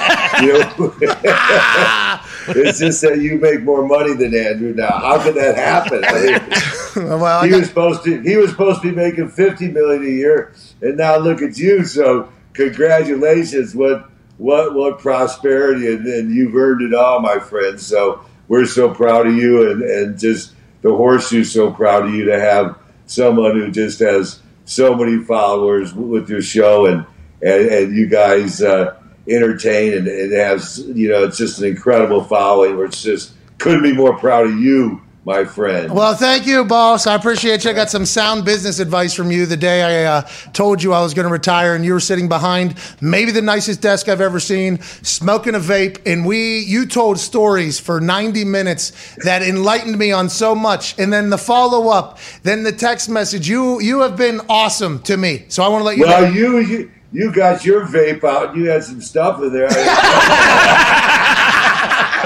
you said, "Welcome to a young man's world." I said, and he said Molly was going to be walking through the door. I said, "What?" I didn't know what you were talking about. But, uh, no, uh, look, I'm not going to let you off the hook on your birthday, brother. I'm sorry. I, you know, I appreciate you know me. I, I just, um, I, I, I just, you know, I'm excited about your birthday, and I know you're a gamer. You're a world wrestler. I, I mean, a great renown. You're still in great shape. So, you know, just to challenge you, Mr. McAfee, I, I just have a special challenge, and uh, it's always good because it's your 35th birthday and it's for charity. Okay. So, during the halftime of a Colts game this year, oh Jesus, you have to kick a 35 yard field goal no problem. And then complete a 35 yard touchdown pass No to. Reggie Wayne Okay. in the end zone. He's coaching. He's And if you can complete this duo event, we have a million dollars for Kick the Stigma charity, a million dollars for IU Cancer, and a million dollars for the charity of your choice. But no failings out there, young men. The crowd will be there. The pressure will be oh. there. You miss, you know, they'll be talking Vanderjagt, Vanderjagt. you miss that. You miss that. That goes to that kick will be in your mind. We'll play it right before you have your kick. And then Reggie will be in the end zone, and you have to, you know, have the fake punt and complete that thing for a 35 yard touchdown pass. Now, that's not easy under pressure with a, you know, one time try. But this will be, uh, Reggie's re- ready. I already talked to him. He's in. So now we'll just pick what halftime will work for your schedule. And, and we're going to do this if you accept. Yes, I accept. What are we even talking? Yes, All I mean, I mean, right. yeah, yeah, this Pagano- Pagano accepted those free throws also, and he didn't do very well. Uh, I would be honored to do that. I appreciate that. Three million dollars on the line. I mean, that's a big time gig. I know, but the pressure's on you. You let these charities down. How can you live with yourself? and then, and then you may have to pocket it. Yeah, I know. You may have to dig deep and say, I know. I, I'm in great regret. I've messed up. I've missed. And now I have to step up. Oh, that'd so awesome. the pressure's going to be on you. All right, I'm already getting excited about it. Now, listen, I live a pretty fun life right now. You know, happy go lucky. The thought of a three million dollar kick in a th- now Reggie's got a big catch radius. Yeah. Oh, Reggie's yeah. got a big catch radius. So that's that's, That's right. That's if, no if problem. you can't depend on Reggie to catch one, you're in trouble. Yeah, So I- exactly. I gave you the best. You know that. All right, hey, I appreciate it. That's awesome. Yeah. All right, Patrick. Hey, it'll uh, be a lot of fun for the fans, and we'll have the charities there. It'll be a, it'll be a lot of fun doing, and and you do those things so well, and you know. And plus, if the game wasn't already sold out, they'll be scalping tickets just to see you. Hey. And how you know oh, you yeah. you bring in a big house. So you know, we're going to have to have expanded seating for this game uh, after the halftime performance. You're the best. I appreciate you. You're the man. And once again, this leads me to what I said earlier. Now, the kicking the stigma and what you're doing with that, we definitely want to dive into and talk about because what your family's getting behind is massive. But being a billionaire, being an owner, we've all talked about that is something, your position is something that everybody desires and is dreaming of. And I think we're learning about that even more now with a couple teams going up for sale. At what point did you realize, okay, like I'm an NFL owner, but I'm allowed to be a human as well? You know, you play music, you collect things that you enjoy, you tell stories. I see you when you're out and about, you literally hand out hundreds to everybody. You feel like you're almost obligated to give back to people. At what point have you always been that way? Did something happen? What changed you to kind of live your life the way you do? Well, you know, I, I just, you know, growing up in Chicago with, you know, parents from the Depression era and World War II, you know, I worked and I worked, you know, when it was summertime and I was going to play football at SMU in the summer, my dad's like, you're going to work construction. So, I mean, I was like downtown Chicago doing demolition work, you know, on these buildings with a fake union card and uh, a half an hour lunch break and, you know, getting on the L train at 5 a.m.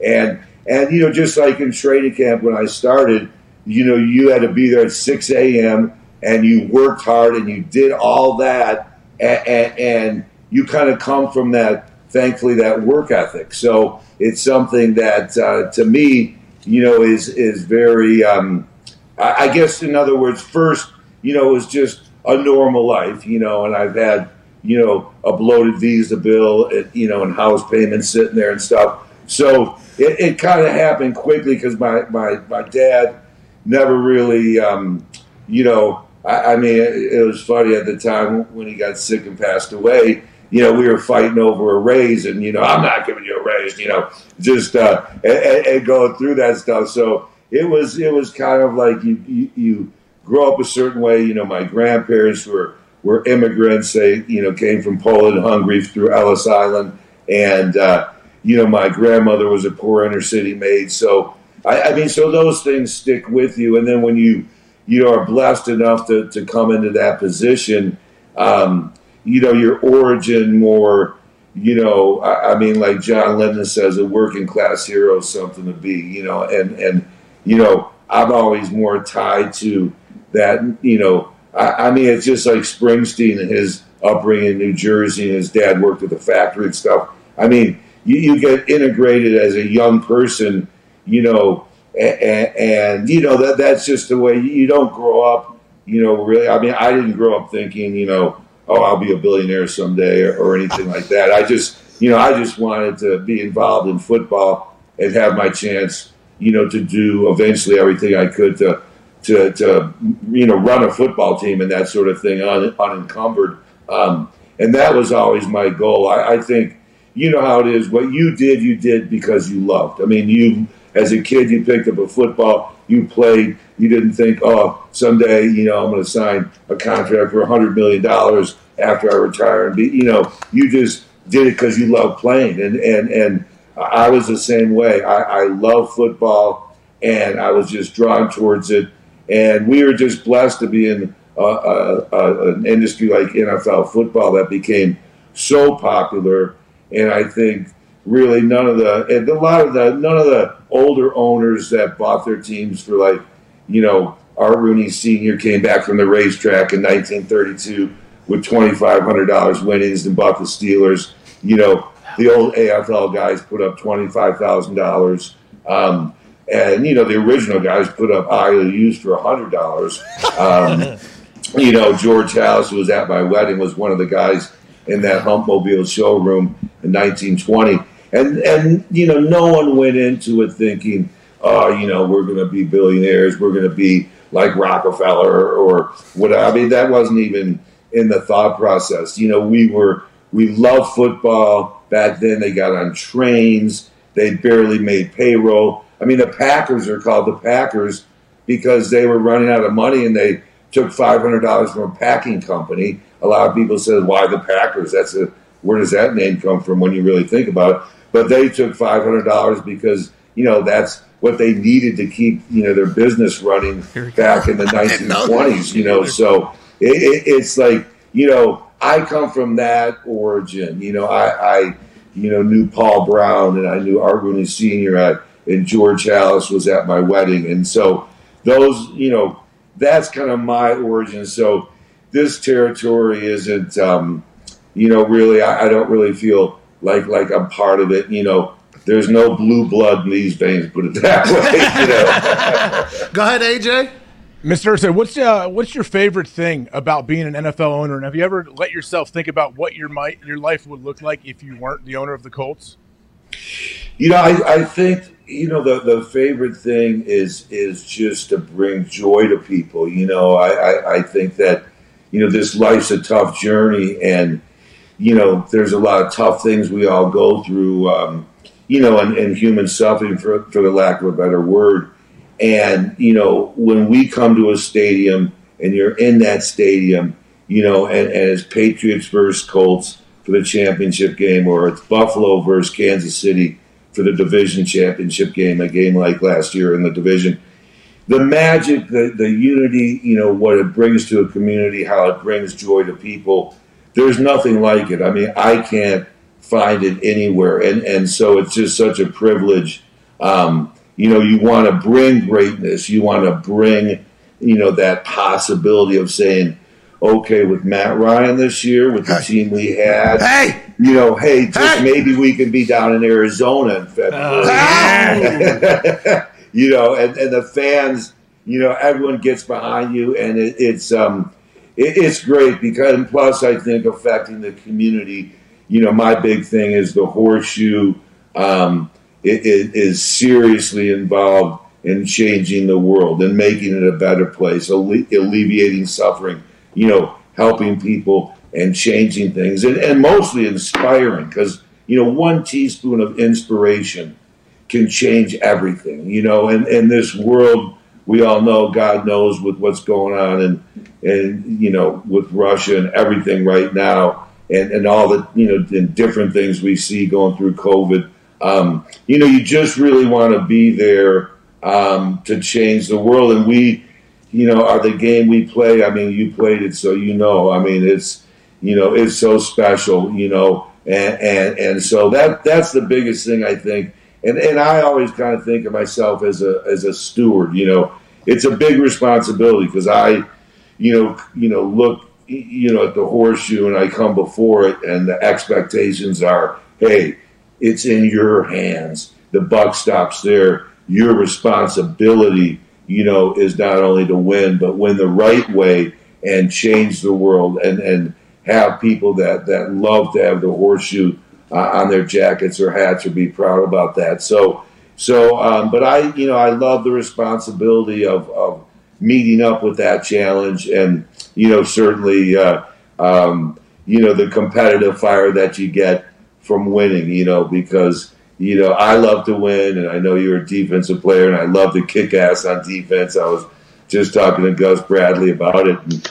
he said, "Well, Frank Reich told me about you. Now I understand." it's, it's like you know, you're damn right. You know, let's go out and and, and, and play some physical football, and and uh, um, so it, it's just it, it's such a thrill. You know, I don't feel like I even have a job. I mean, I to be able to do this for a living, um, and I know we all feel that way. You look in the draft room and you see the scouts, and you see the people that are working you know, they're so thrilled to be in the National Football League and have a chance. And, and you guys that played the game, you know, guys like us in college that, you know, just weren't any good to get past SMU level. Um, you know, I mean, I had teammates like Byron Hunt who went on, was the opposite side of Lawrence Taylor with the Giants. Um, and, and it's, it's just such a thrill. And, and to see you guys and to see this new draft class come in. I mean, you know, I talked to these guys on the phone and, I mean, it is just, you know, their lives are transforming right before them. Oh, yeah. And, you know,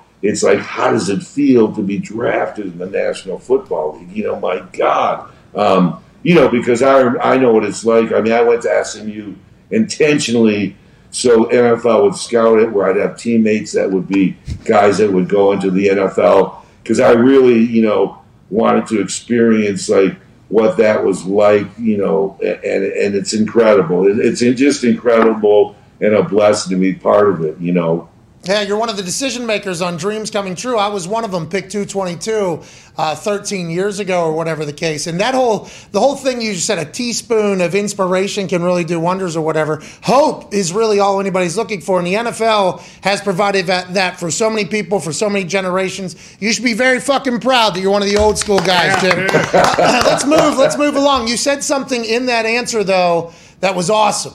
You know, you said, hey, with with Matt Ryan under center in this roster, you know, why not? Why? And you have been an owner that has been very open, like, hey, we're here to win. I, I, I don't know what every other ownership group is talking about. We are here to win. I'm going to build a new facility. I'll give you everything you possibly could need. Let's win here, which is, I think, why people love playing for the shoe. Why did you think there needed to be a quarterback change from Carson? There's been a lot of shit that has been said publicly about how you feel about it all. And why did you think Matt Ryan was the uh, right guy? And how involved with both of those decisions were you? Well, you know, it's so important, and you guys know, um, you know, playing in the NFL and those things about the quarterback position. That that you know, the interesting thing is you can't just you know get Peyton Manning or John Elway, put your feet up, and say, "Well, the work's over." You know, uh, we'll just win multiple Super Bowls. I mean, Peyton in 2001, we lost six games. He was completely healthy at 24 years old, and you know, had got hurt, and the roster had got diminished, and uh, we weren't quite ready yet.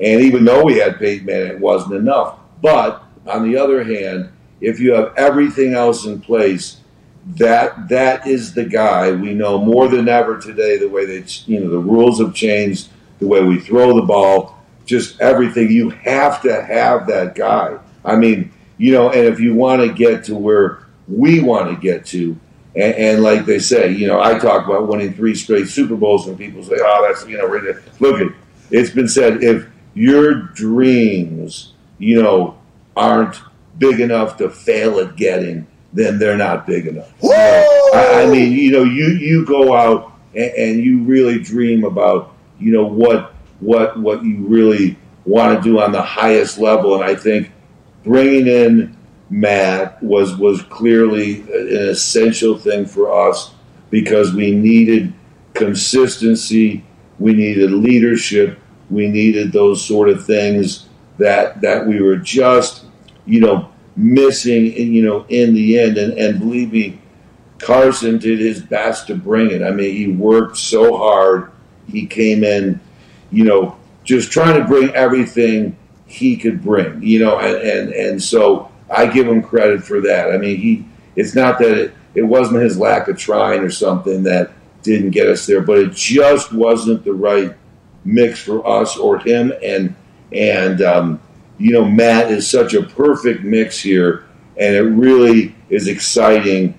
Like I said, you look in the eyes of, you know, Frank Reich or, or Chris Ballard and people in the organization, they, they just turn into a big smile and just go, you know, I haven't really experienced this since Peyton's days having a guy like this. I mean, I mean, this is a Navy SEAL. This is an astronaut who's going to Mars.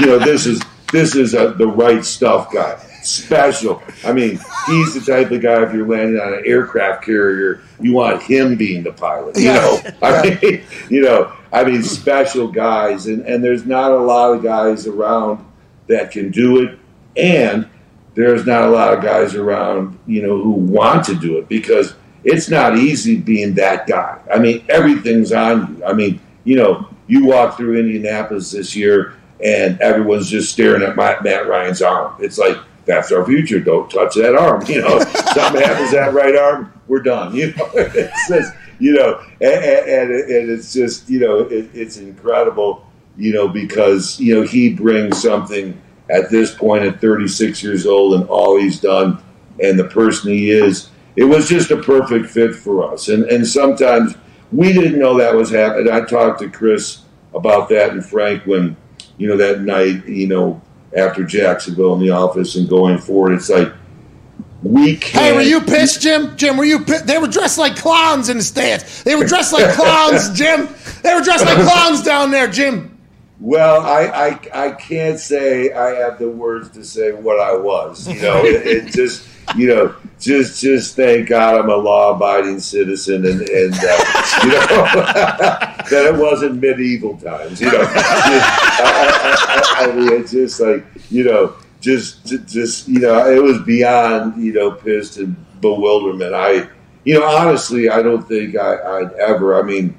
I've experienced some losses in the last half century, you know, some really tough losses.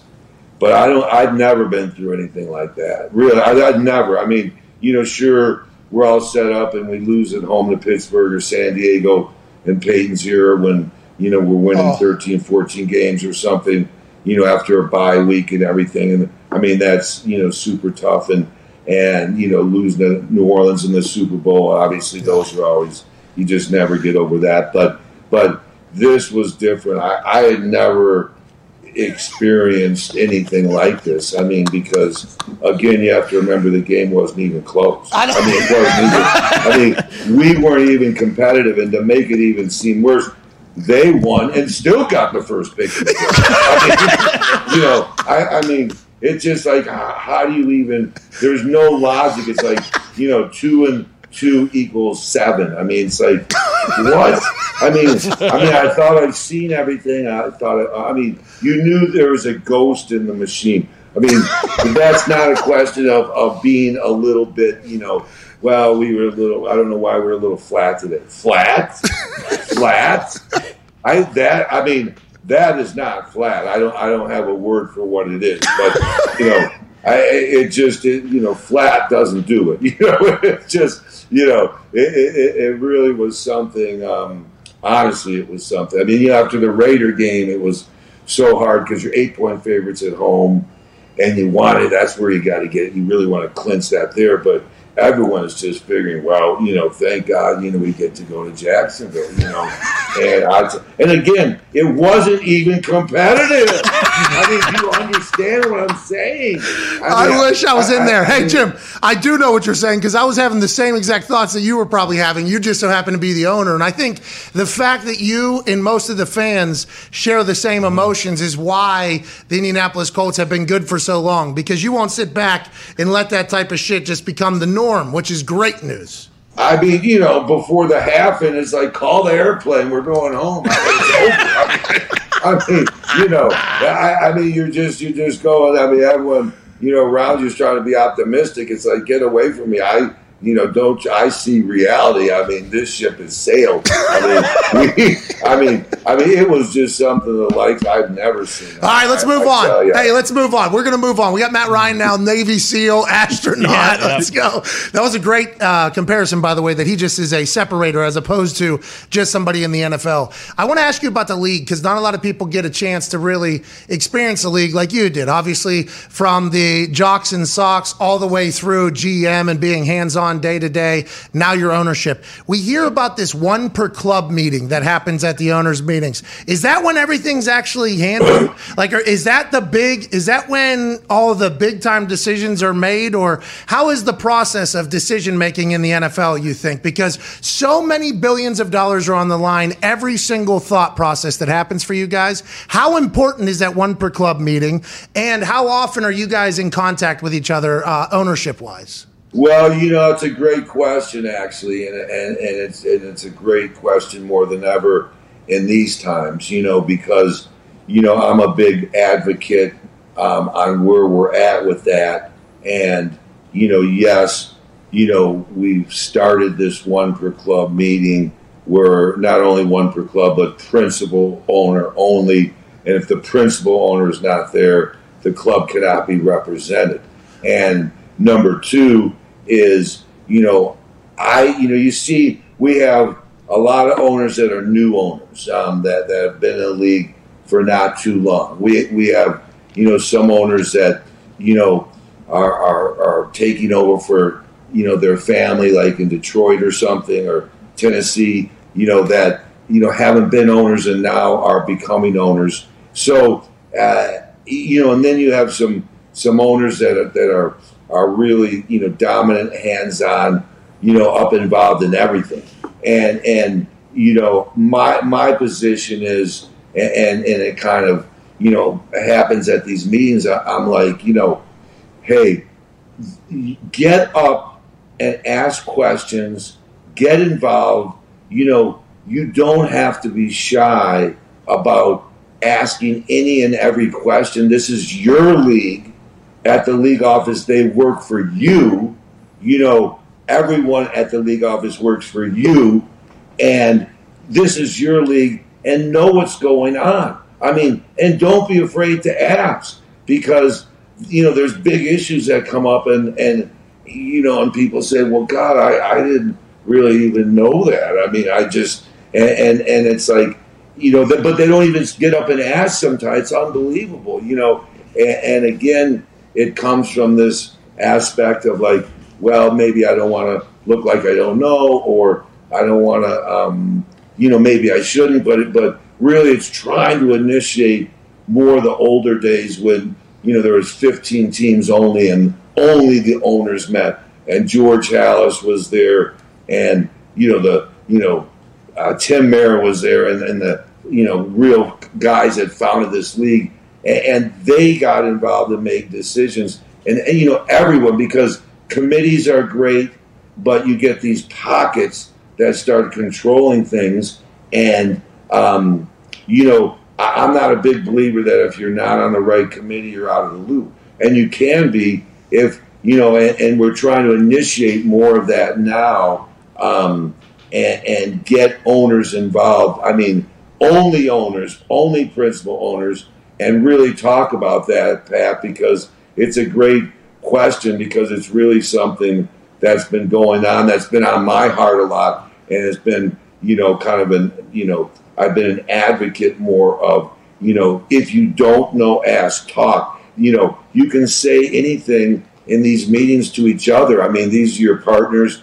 Be direct and, and, and say what you want to ask. I mean, it's unbelievable sometimes people just sit back and, and, and they, they don't. I mean, um, so it's a great question. These, these only owners meetings have kind of started more um, because, you know, thankfully they've been requested by, by some uh, to just get more informed um, than they have been.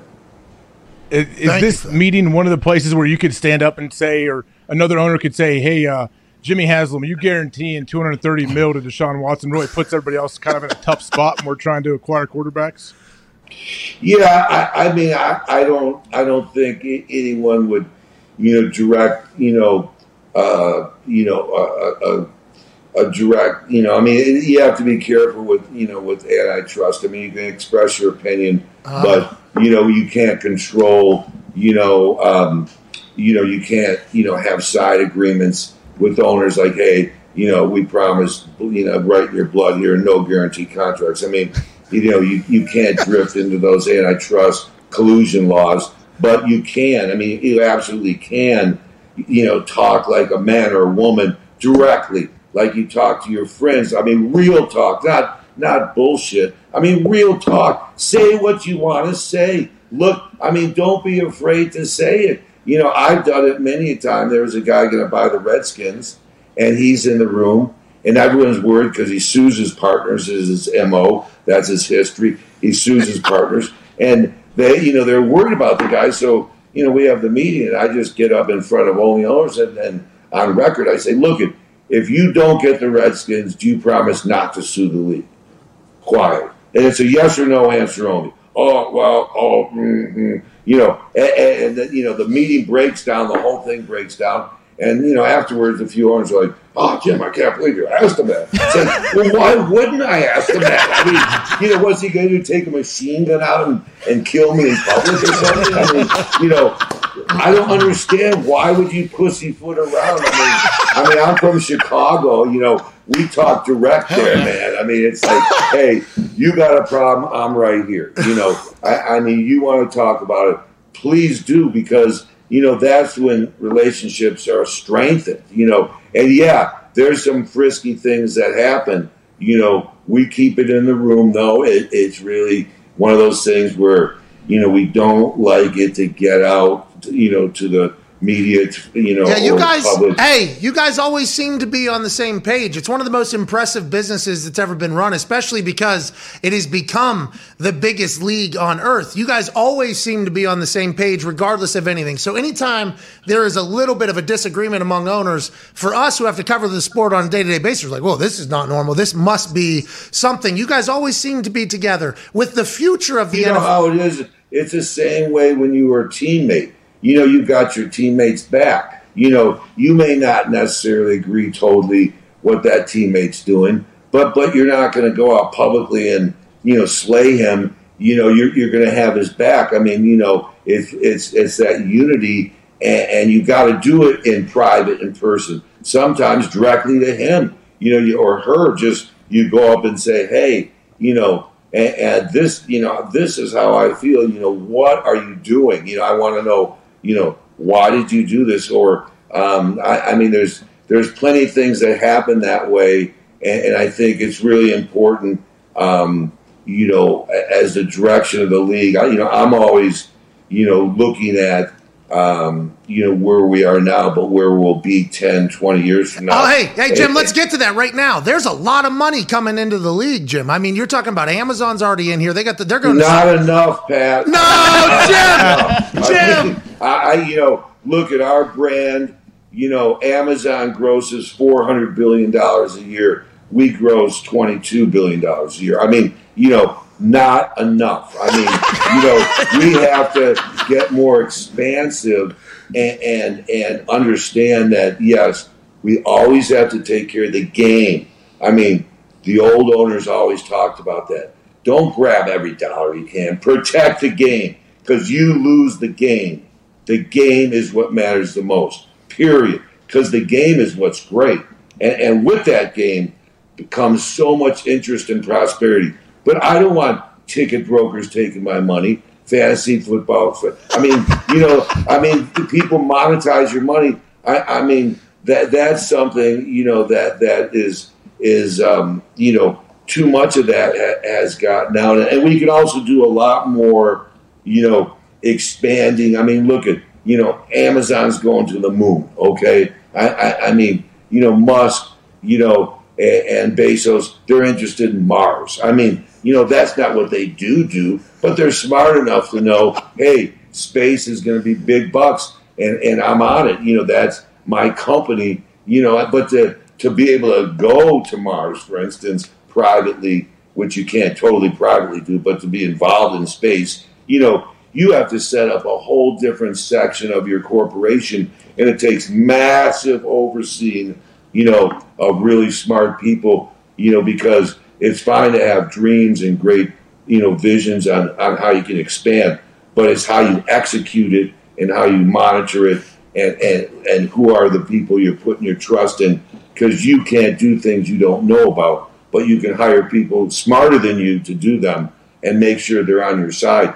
So we have to look differently going forward as a league at what we're doing because then we're starting to, but but we can do a lot of things. Um, You think Europe That- that is, enhance- hey, Jim, is Europe your Mars, you think? You think Europe? is that, you think Europe is the next big one for the NFL? Where do you, how do you think expansion goes? Well, I, I I'd like to play on the moon, and we will someday. Trust me, but I don't think I'll be alive for it. Um, I would like to kick- I would like to will. kick the ball there. Someone unearthed this tape. You know, I don't know if it's going to be twenty one sixty two or when it will be, but there'll be a dome on the moon. There'll be a game there. It'll be great. You know, um, there won't be any beaches or anything, but there'll be holographs, and you know, we'll make it look like Dubai. You know, it turns into hey, this was just a desert. Now look at it. It's a jungle. It's a, you know, it, anything's possible. Um, but uh, you know, I, I think that um, you know, with expansion, there's some exciting possibilities. We should be in London. You know, I, I um, you know, I really feel like um, you know that it's very simple. You have to have an owner with enough means, and he has a base in London, a base in America, and the league helps with the schedule. You know, it's a shame. I mean, the Concordes were doing great. You figured, well, they're going to be like, you know, DC 10 747 size Concordes by now. And instead, they just shut the whole thing down, you know, and, and, and you're like, you know, well, God, whatever happened to the Concorde? I mean, we're going, you know, from New York to London in three hours, and now it's like no more Concordes. I mean, so progress is interesting. You know, you, you want it to happen faster.